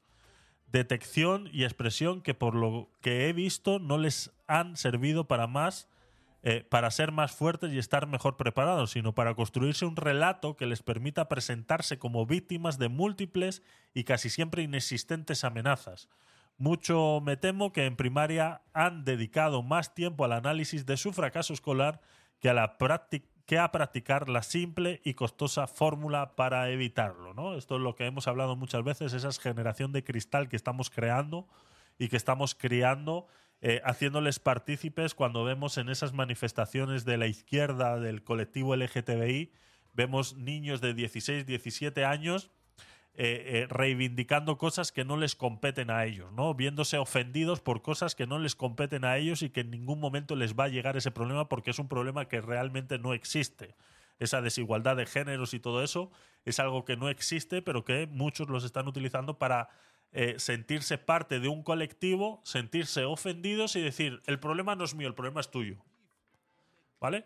Que yo sea un, una persona oprimida no es mi problema, eres tú que eres el opresor, ¿no? Entonces siempre viene bien encontrar un opresor a mis relatos para que yo esté en mi, en mi cajita y esté eh, protegido en mi jaulita de cristal y diga, el problema no es mío, yo estoy aquí, tú me estás oprimiendo, tú eres el problema, ¿no? Esas son eh, eh, la detección y la expresión eh, que decía aquí el profesor secundario, ¿no? Esas eh, víctimas de múltiples y casi inexistentes amenazas, ¿no? Ese techo de cristal que ven las mujeres también muchas veces. Eh, son muchas cosas que está creando la sociedad a día de hoy que no existen o que son amenazas fáciles de resolver si tú quisieras resolverlo. Lo hablábamos el otro día también con eh, eso de ser eh, eh, eh, progresistas y, y, y ¿cómo le llamábamos? Eh, no me acuerdo ahora mismo, ahora, ahora me vendrá, pero vamos. Eh, eh, ese es el gran problema, ese es el gran problema, el crear eh, eh, ambientes inexistentes, eh, eh, amenazas inexistentes para yo sentirme mejor, para yo decir el problema no es mío, sí que el, no, el problema eres tú que eres un fascista opresor. Eso es lo que sucede hoy en día y esto lo estamos viendo cada vez en niños más pequeños que no son capaces de afrontar los problemas que realmente les competen, como son los estudios, no son capaces de afrontarlo porque así mismo como nosotros en nuestros tiempos decíamos el profesor nos tiene manía, hoy son capaces de inventarse cualquier otra cosa para Eh, decir que el profesor no le aprueba el examen porque es que ha detectado que soy gay, ¿vale? Cualquier cosa de esas no la pudiéramos esperar a día de hoy. Llegó Massa al búnker, dice. Ahí en vivo y en directo en... Eh, a ver. ¿Quiénes son estos? Hacen declaraciones en la previa a que se conozcan los resultados. Buenas tardes a todos y a todas. Muchas gracias por estar acá acompañándonos. En principio quisiéramos volver a agradecer a los veintiséis millones de argentinos. Nada, lo mismo. Están agradeciendo lo mismo todo el rato, así que poco, poco más. Esta es la sociedad de hoy en día. Esta es la sociedad que estamos preparando y esta es la sociedad que nos espera más adelante, ¿no? Entonces, es una pena. Es una pena que siempre querramos echarle la culpa a otro para solucionar nuestros problemas, ¿no? Es, es lo mismo que depender del gobierno para yo poder subsistir, ser esa mediocridad dentro de la sociedad, ser la parte mediocre dentro de la sociedad que por cuatrocientos euros que me da Pedro Sánchez yo ya vivo bien, mientras no me muera de hambre es más que suficiente para mí. Entonces es echarle siempre la culpa a otro. Es que yo soy pobre porque, claro, a mí me oprimen. Eh, bueno, es, es un montón de cosas, ¿no? Entonces, este es el, el tuit que tenía Eh, por ahí guardado. Vamos a ver qué más cosas tenemos aquí en cultura y sociedad. Una mujer trans enfureció contra la inteligencia artificial luego de que la detectó como un hombre. Todo esto ocurrió cuando utilizó un filtro de la aplicación TikTok que escanea el rostro para después crear un dibujo en versión cómic o caricatura. La chica lo intentó tres veces y el resultado fue el mismo. Te invitamos a que nos dejes tu opinión en la caja de comentarios.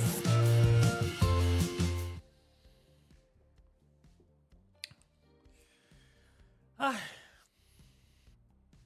Qué pena me da, ¿no? Pobrecita. Pobrecita esta, esta mujer trans, pobrecita, eh, hombre trans, eh, pobrecita, que eh, la inteligencia artificial eh, no entiende de género, ¿no? Eh, hay que, hay que entrenarla con género, ¿no? Entonces, claro, ¿cómo entrenas a una inteligencia artificial para que detecte que realmente esto es un hombre trans transicionando a mujer? O sea, ¿cómo, cómo, cómo se lo dices? Si una inteligencia artificial trabaja con ceros y unos. ¿Eh? A ver, ¿algún listo? ¿Algún progresista listo que quiera debatir este tema. Eh, ¿Cómo le explicas a una inteligencia artificial que esto que está detectando aquí, que con esa imagen que estamos viendo ahí, debería detectar a una mujer y no a un hombre? ¿Cómo se lo explicas? ¿Cómo se lo explicas a una inteligencia artificial que, vuelvo y repito, que trabaja con ceros y unos? Sí, señores. Binario. Sistema binario. ¿Cómo se lo explica? No hay manera de explicárselo. Bienvenidos al mundo real. Bienvenidos al mundo del binarismo. Bienvenidos. Así funciona el mundo y la naturaleza. Así funciona, señores. Que por mucho que este señor quiera convertirse en mujer, ese mentón y esa composición ósea que tiene es de hombre. Lastimosamente es así. Y lo siento por este señor o por esta muchacha, lo siento, lo siento, pero las inteligencias artificiales son ceros y unos. Ahí no le puedes explicar nada, no le puedes explicar. No, cuando te encuentres a alguien que de repente pueda tener, ¿qué? ¿Pelo largo? Anda, que no hay hombres con pelo largo. ¿Qué? ¿Los labios pintados? Anda, que no hay hombres que se maquillan. ¿Qué? ¿Qué? O sea, ¿qué le explicas? Las inteligencias artificiales tienen sentido común. Exactamente, lincitos. Así es, así es. ¿Cómo se lo explicas a una inteligencia artificial que se está equivocando? No hay manera, no hay manera. Y como no hay manera de explicárselo a una inteligencia artificial, pues resulta que igual los artificiales somos nosotros, que somos capaces de transgiversar el binarismo a tal punto de que tenemos que aceptar y nos quieren meter con calzador y, y hasta la garganta, si ellos pudieran, que esto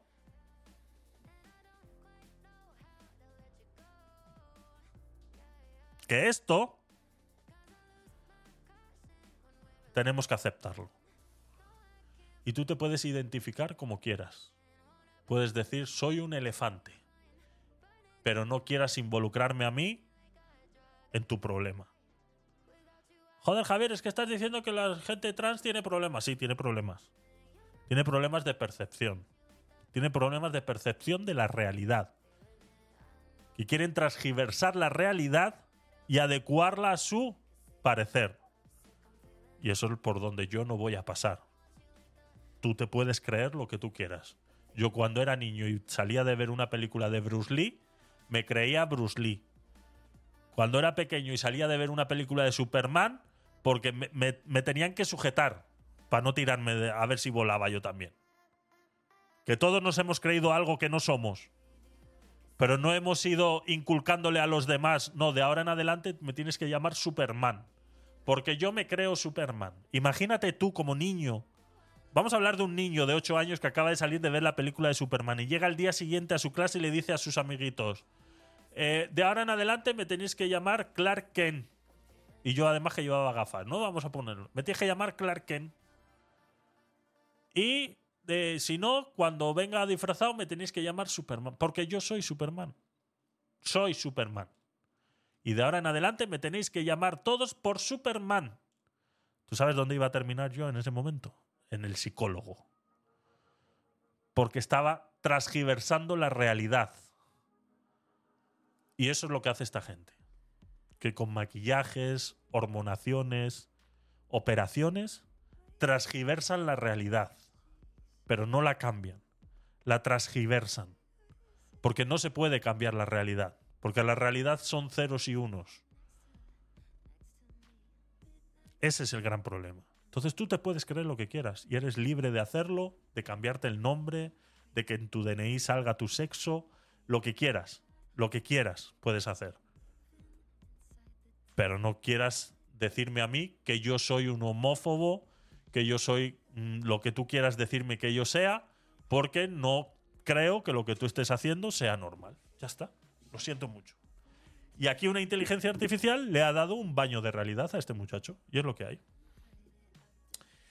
Urgente, salvo sorpresas a lo Biden, con el cuarenta por ciento de las mesas testigo escrutadas, el resultado de las elecciones en Argentina es Milei cincuenta y cinco, Massa cuarenta y cinco. Ya están saliendo datos. ¿Dónde estás viendo esos datos, Shakara? ¿Me puedes eh, chivar un poquito dónde estás viendo esos datos?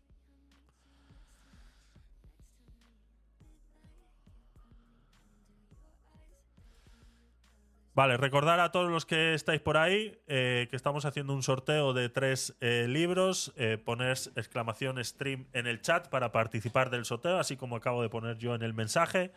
Exclamación stream para participar del sorteo. Si no lo has hecho, dentro de un rato eh, cerraremos programa y ya perderás tu oportunidad del día de hoy de conseguir esa participación. A ver.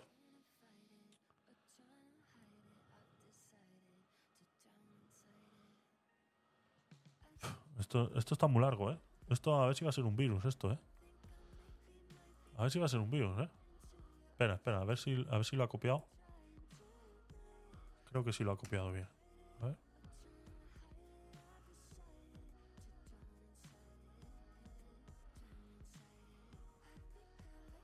Vale. Esto es, ¿no? A ver. Argentina elige este domingo entre dos modelos opuestos de país. Alrededor del treinta y cinco coma ocho millones de ciudadanos estaban convocados a votar en la segunda vuelta electoral para decidir entre el actual ministro de Economía, Sergio Massa, y el diputado libertario Javier Milei. Uno de ellos ocupará la presidencia de los próximos cuatro años a partir del diez de diciembre. Eh, los colegios electorales han cerrado a las seis de la tarde, diez horas española. Un total del setenta y seis por ciento de los argentinos han depositado su papeleta en las urnas y la participación más baja en democracia. Eh, en directo, el resultado de las elecciones en Argentina, narrado por Laura Gómez Sánchez. Son las once y treinta y siete ahora mismo, hace diez minutillos. También el periodista Íñigo Herraiz asegura que en el búnker de Milei ya no se habla de fraude, sino de elecciones transparentes.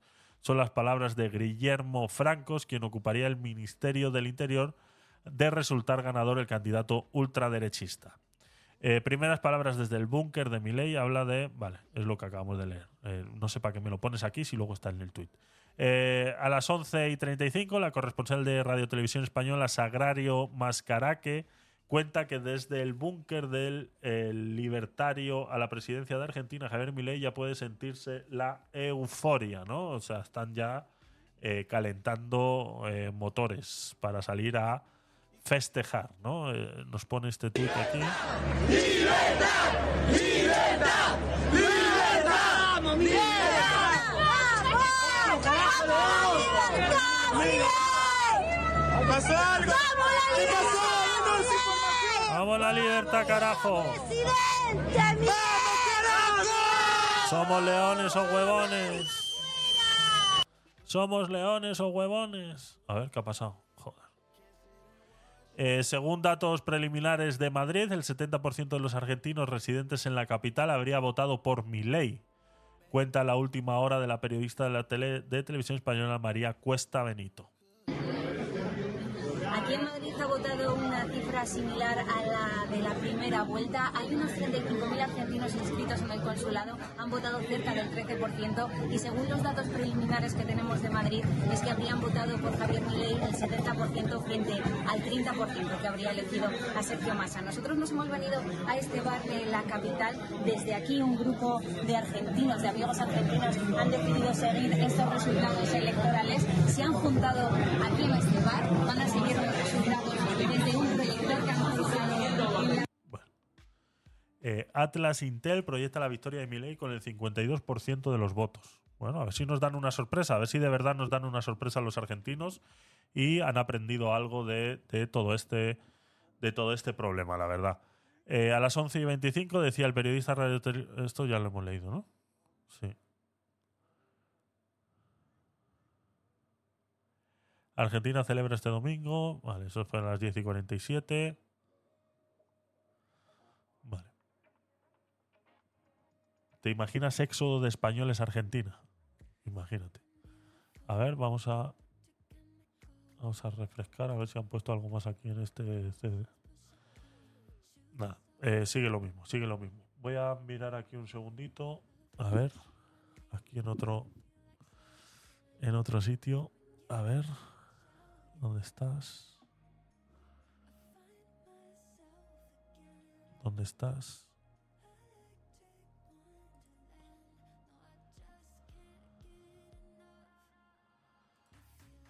Esto es lo que más... Ah, no, esto es, esto es viejo ya. Vale, vale, vale. vale. Perfecto. Vale, eh, ¿te imaginas de éxodo de españoles a Argentina? Sería una pasada, ¿eh? Sería una pasada. Ya habrá muchos que incluso se quieran ir a El Salvador por cómo está eh, Bukele llevando las, llevando las cositas por ahí. Estábamos en la sección de eh, Cultura y Sociedad. Vámonos un segundito aquí. Cultura y Sociedad. A ver por dónde íbamos. Y ahora echamos un vistacito a ver si... Eh, nos traen más cositas. A ver, eh, profesor secundario ya lo habíamos visto. Esto también, Instagram. A ver qué es esto. Este chico se ha paseado por Londres con carteles reivindicando la paella valenciana y las caras de los ingleses son... Eh, bueno, esto no sé qué... Bueno, esto está en cultura por el tema de el problema que hay con las paellas en... en, en, eh, en Inglaterra, ¿no? Los ingleses con las paellas son muy...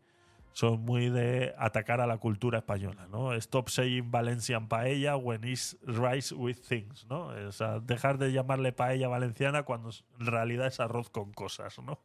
Entonces, sí. No more chorizo in the paella. Mira la cara. No more chorizo in the paella, please.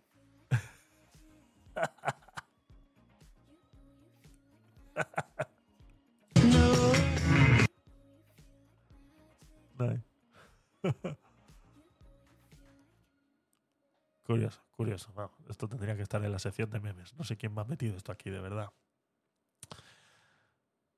No more chorizo in the paella, please. Es, es curioso, es más que curioso. Más que curioso. A ver qué más tenía yo por aquí.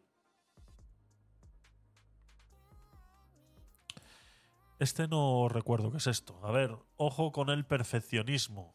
Extracto del episodio trescientos cincuenta y uno con la investigadora de neurociencias y alto rendimiento cerebral Ana Ibáñez, disponible eh, completo en todas las plataformas y link en la bio, ¿vale? Este es eh, el, eh, Lo que tú digas podcast, ¿vale? Eh, lo que tú digas podcast. Alguna vez hemos traído este podcast eh, aquí, la verdad que alguna vez lo hemos traído. Y bueno, esto es una percepción, un extracto del episodio trescientos cuarenta y uno, donde hablan de ojo con el perfeccionismo, ¿vale? Recordar que estamos en la sección de cultura y sociedad, ¿vale? Esto es un problema de la sociedad muy arraigado a día de hoy y que yo os quiero eh, despertar un poquito en la cabeza, ¿vale? Estamos viviendo en una sociedad, eh, no recuerdo muy bien sus palabras, pero más o menos eh, eh, puedo dilucidar eh, por dónde van, ¿no? Estamos viviendo en una sociedad en la que los coaches, las eh, personas que se dedican a guiar eh, eh, psicológicamente, socialmente a las personas, están cogiendo un auge muy grande, ¿vale? Yo quiero que tengamos cuidado con esto. Tengamos cuidado con lo que realmente estas personas están inculcando en la sociedad a través de la palabra coach, a través de eh, yo soy un coach emocional, soy un coach empresarial. ¿Cómo se está camuflando bajo la palabra coach muchas ideologías que eh, pueden crear una sociedad que realmente tenga muchos problemas en el futuro? Eso de ojo con el perfeccionismo, hay que tener cuidado cómo se transmite este ojo con el perfeccionismo. Vamos a escuchar las palabras de esta... Eh, investigadora de neurociencias, ¿vale? Vamos a escuchar lo que dice. Hacer las cosas muy bien. Y porque no les importa, o sea, no les da igual una cosa mm. que otra. Es que es gente que mejora mucho el mundo, pero como no les da igual, llegan al final de las cosas y mejoran los procesos. Y, y tienen un ojo que es un ojo atento. ¿Qué tenemos que hacer? Que sepan salir del perfeccionismo, que le pongan un límite. Porque la cosa no significa me vuelvo de ser perfeccionista a que todo me da igual, no. Significa que tú puedas controlar tu perfeccionismo. Porque eh, la esencia del perfeccionismo es que te parece que las cosas nunca están lo suficientemente bien. Y eso es lo insano. Hay que cambiarlo por quiero hacer las cosas muy bien, pero darme cuenta cuándo es suficiente. Porque si entras en esta mejora continua, es infinita. El quedarme mejorando esto, que posiblemente se puede mejorar, porque todo es mejorable, entra en que yo viva peor. O sea, las personas que son perfeccionistas es porque tienen la capacidad... Si las personas son perfeccionistas es porque tienen... Voy a quitarle el audio, vamos a ir leyendo los subtítulos, ¿vale? Y vamos a ir eh, eh, desgranando esto un poquito porque es, es interesante, ¿vale? Es interesante en el punto en el que... Eh, y lo digo desde... Eh, yo manejo un equipo de ocho personas. Eh, he tenido bajo eh, mi criterio a muchas. Muchas he contratado, muchas he despedido... Eh, ya sabéis que a mí el tema social eh, me gusta mucho, me gusta analizar mucho a las personas, pero esto que está diciendo esta muchacha en parte tiene razón, pero está mal explicado, ¿vale? Está muy mal explicado. ¿Por qué? Una persona cuyo no es capaz de controlar su perfeccionismo y por ende siempre tiene que mejorar lo último que haya hecho, eso no está mal. Eso no es malo, ¿vale? Eh, eh, existen las personas perfeccionistas que terminan volviéndose locas, ¿no? Y hay mucha gente que ha inventado muchas cosas en el mundo que han sido basándose en este perfeccionismo. Lo que no podemos y a donde quiero llegar es, es bajar ese listón de lo que consideramos perfeccionismo, ¿vale? No es lo mismo ser perfeccionista y... A mí me pasa muchas veces, y yo no quiero decir que sea un perfeccionista nato, sino que eh, me pasa muchas veces en las que yo estoy haciendo algo y hasta que no me siento completamente satisfecho de que lo que acabo de hacer me satisface a mí, no es cuestión de satisfacer a más nadie, sino me satisface a mí, no paro. O sea, yo soy una persona capaz de estar tres días sin dormir intentando sacar un problema, intentando hacer algo... intentando hacer que esa cosa funcione como tal. Eh, yo me he encontrado con muchas barreras eh, de capacidades en las cuales no he sido capaz. Cuando yo sé que no soy capaz de hacer algo, pero necesito que quede así, yo soy de las personas que paga para que esa cosa quede como yo quiero que quede. Entonces, eh, estamos enseñando algo a la sociedad en la que de repente igual estamos enseñándole a la gente a rendirse demasiado temprano. Y eso es un gran problema. Porque estamos poniendo ahora el perfeccionismo en esta frase sacada de contexto, por supuesto que eh, seguramente esta señora lo, lo explica bastante mejor en el podcast y todo lo demás, pero sacando esta frase del contexto, si la analizamos un poquito, igual de repente estamos enseñando a la gente a rendirse antes de lo que debería. Y ese es un gran problema. Porque nadie sabe, como perfeccionista, realmente cuál es el último momento en el que tiene que parar. Eso no, no, no existe. En el momento que tú conscientemente sabes que tienes que parar, es porque te has rendido. O sea, dentro del perfeccionismo, parar es rendirse. Por ende, no existe ese momento idílico donde tú le puedes decir a una persona perfeccionista que ya está bien, que déjalo así, que ya está bien. Esa persona no lo va a entender. Porque es una persona perfeccionista, porque dentro de su perfeccionismo no existe el rendirse.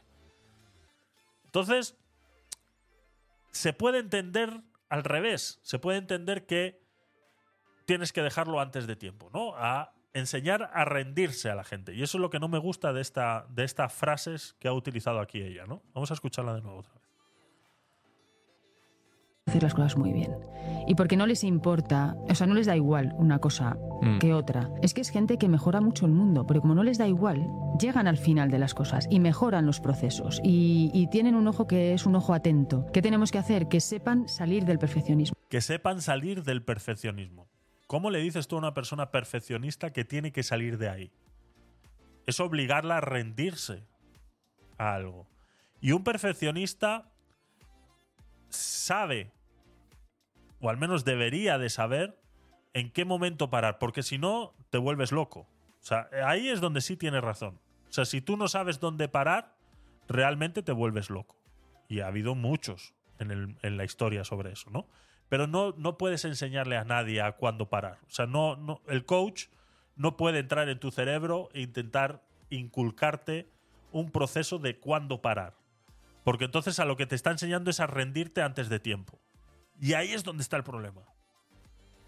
Porque igual si yo soy muy perfeccionista y un producto mínimo viable lo saco al mercado, lo voy perfeccionando y ya llega un momento en el que el producto da dinero Como pudiéramos poner, por ejemplo, la aplicación de móvil de Facebook. Es un producto que a ellos les da dinero, les da igual mejorarla. O sea, pudieran mejorar esa aplicación, pero les da igual mejorarla.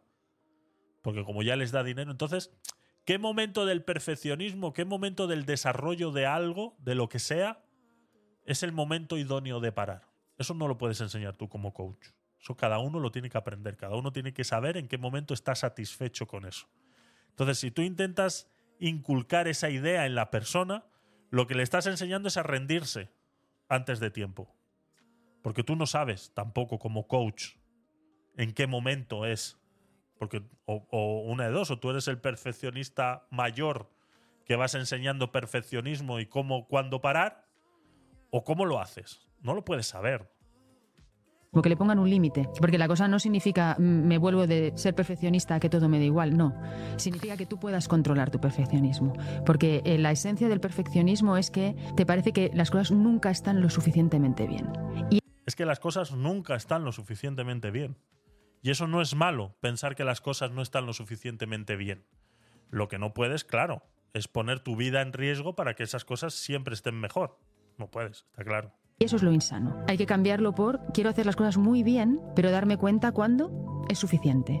Porque si entras en esta mejora continua, es infinita. El quedarme mejorando esto, que posiblemente se puede mejorar, porque todo es mejorable, claro, entra en que yo viva peor. O sea, las... Ahí es donde tengo yo mis dudas. Yo vivo bastante mejor. Yo sé que después de esos tres días sin dormir y saco lo que quiero, como a mí me satisface, yo al día siguiente duermo bastante mejor. O sea, yo lo siento mucho. Lo siento mucho. Es así. Es así. Igual tres días no he estado sin dormir, pero dos, seguro. Dos, seguro. Y vuelvo y repito, y cuando me encuentro con algo que no soy capaz, intento buscar la manera de que alguien lo haga por mí y digo, así es que me gusta. Y ya está. Y es así. Lastimosamente es así. Eh, poco más, poco más. Eh,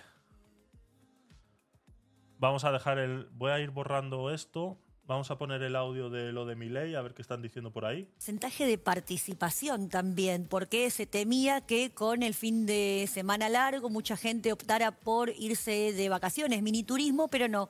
Eh, los ciudadanos y ciudadanas se han quedado en su casa, fueron a votar.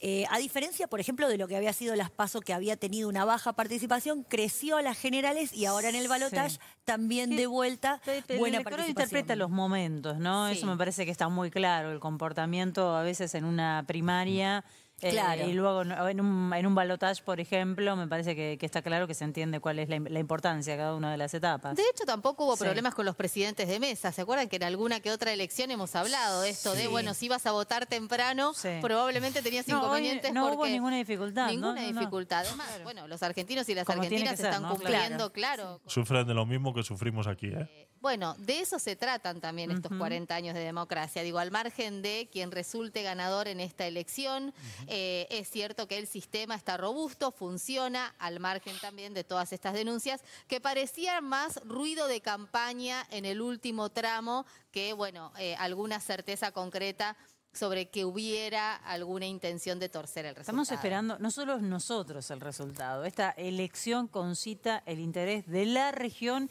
y les diría que del mundo, porque en estas últimas semanas vimos... Estamos, estamos pendientes, estamos pendientes, tanto sí. como por un espacio como por otro, manifestándose al respecto. Así que esto que está ocurriendo hoy en Argentina, lo veíamos además ¿eh? en la presencia de prensa extranjera en cada uno de los lugares, sí. en el centro de cómputos. Es una elección... por un camino o por otro, que va a tener gran impacto en la región, en los países vecinos, suscita, ¿no? Por las propuestas. Totalmente, suscita muchísimo interés, es una elección muy peleada, bueno, estamos en un año en particular, lo decían sí. ustedes, cuarenta años de democracia, sí. con todo lo que significa eso, y es un balotaje después de un año muy intenso de discusión sí. política, muy polarizada, eh, suscita el interés de no solo de la región, sino de todo el mundo, uh-huh. me parece que va a hablar el mundo de, de estas elecciones eh, las próximas semanas intensamente. Sin dudas. Y después también lo otro que recién hablábamos, mencionábamos algo con, con Horacio, hablando del Congreso, pero creo que eso también tenemos que empezar a leerlo a partir de mañana en términos generales, por fuera de lo que es el Congreso de la Nación, es, según los resultados de hoy, bueno, mañana... Pues, se eh, a ver si yo pongo esto por aquí, a ver qué pasa. Juego van a ser eh, los partidos centenarios, como el caso de la Unión Cívica Radical? ¿Qué rol va a tener también la, la izquierda? ¿Qué rol los gremios? Bueno, mañana me parece que también empezamos a, a contar un poco esa crónica. Me tapa la cara. Creo que esto recién es, empieza, ¿no? Sí, sí, sin dudas. Hay una reconfiguración que recién estamos, que recién está asomando. Incluso, aunque hayan pasado ya las elecciones legislativas, los movimientos que se claro. pueden dar en los bloques, bueno, pueden terminar... Bueno, pues eso es lo que eh, se está aconteciendo ahora mismo en Argentina. Eh, poco más. Hay que esperar a la una de la mañana aquí en España para ir viendo eh, datos y demás. Así que lo vamos a dejar aquí. Eh, mañana por la noche hablaremos eh, de ellos y eh, pues veremos a ver cómo, cómo termina todo este, todo este tema, ¿no? Seguramente pues mañana a primera hora eh, nos enteraremos eh, de todo a través de, de Twitter y demás. Así que eh, poco más. Veo que hay mucha gente aquí que ha puesto exclamación stream hoy, ¿eh? Hay, hay mucha gente que ha puesto exclamación stream, ¿eh? Hoy. Así que vamos a abrir. Eh... A ver.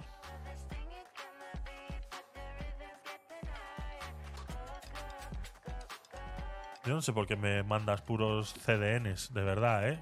Sacarán, ¿cómo se nota que...?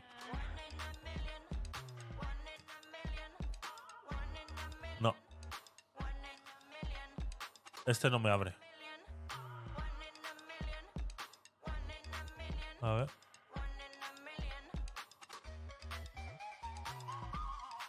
¿Lo he copiado entero? Sí. No, algo le falta a esa U R L que me has pegado ahí, ¿eh? Debajo de... Después de la A M P falta algo, ¿eh? Falta algo en esa U R L. No la has copiado entera.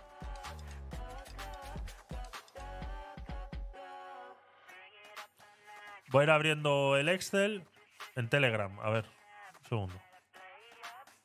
Eh, a ver dónde te tengo yo aquí. Uf, esto es increíble.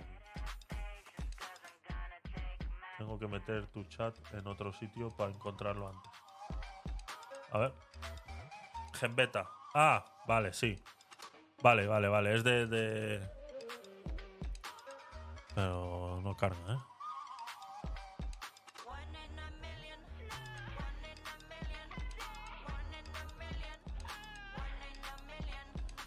Vale, este me lo me lo guardo y lo hablamos lo hablamos mañana. Ahora mismo no, no carga, no sé qué, qué le pasa, pero buscamos y, y, y lo hablamos mañana.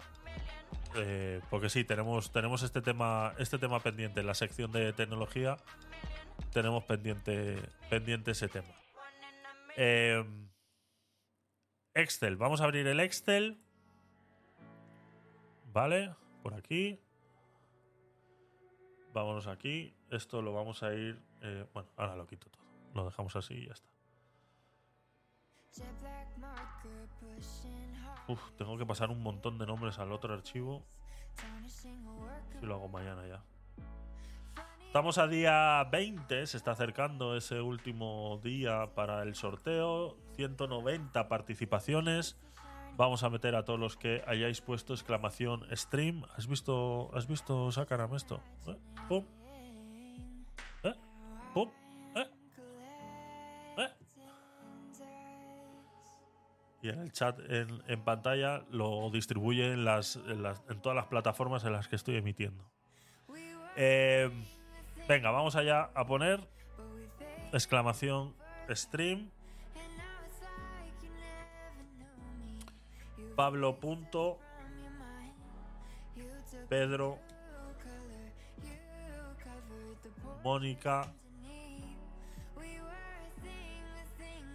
Claudi. A. Nebur. Lau. Doble. Triple Us. Glorimar ochenta y cinco, Mateo con H, la primera vez, Elis treinta y cuatro, Patricia doble A, Joa treinta y tres y Sacaran. Ahí están. doscientas una participaciones hay a día de hoy. trescientas una, doscientas una participaciones a día de hoy en ese eh, en ese Excel. Ahí lo tenemos. Ahí lo tenemos. Perfecto. Perfecto. Ahí está. Pues lo dicho, lo dicho, nos vemos eh, mañana a las nueve y media, entre las nueve y nueve y media de la noche, en esas de últimas del día. Analizaremos pues el tema de Argentina, a ver qué pasa, a ver qué pasa. Estamos todos ahí expectantes a esta eh, nueva situación de Argentina. Vamos a ver si eh, Milei se hace con el poder y eh, pudiéramos ver Eh, algún tipo de cambio en Argentina. Todo es de esperar. Así que poco más. Muchas gracias por haberte pasado por aquí. Nos vamos despidiendo con un poquitito de música y eh, poco más, poco más. Vamos allá.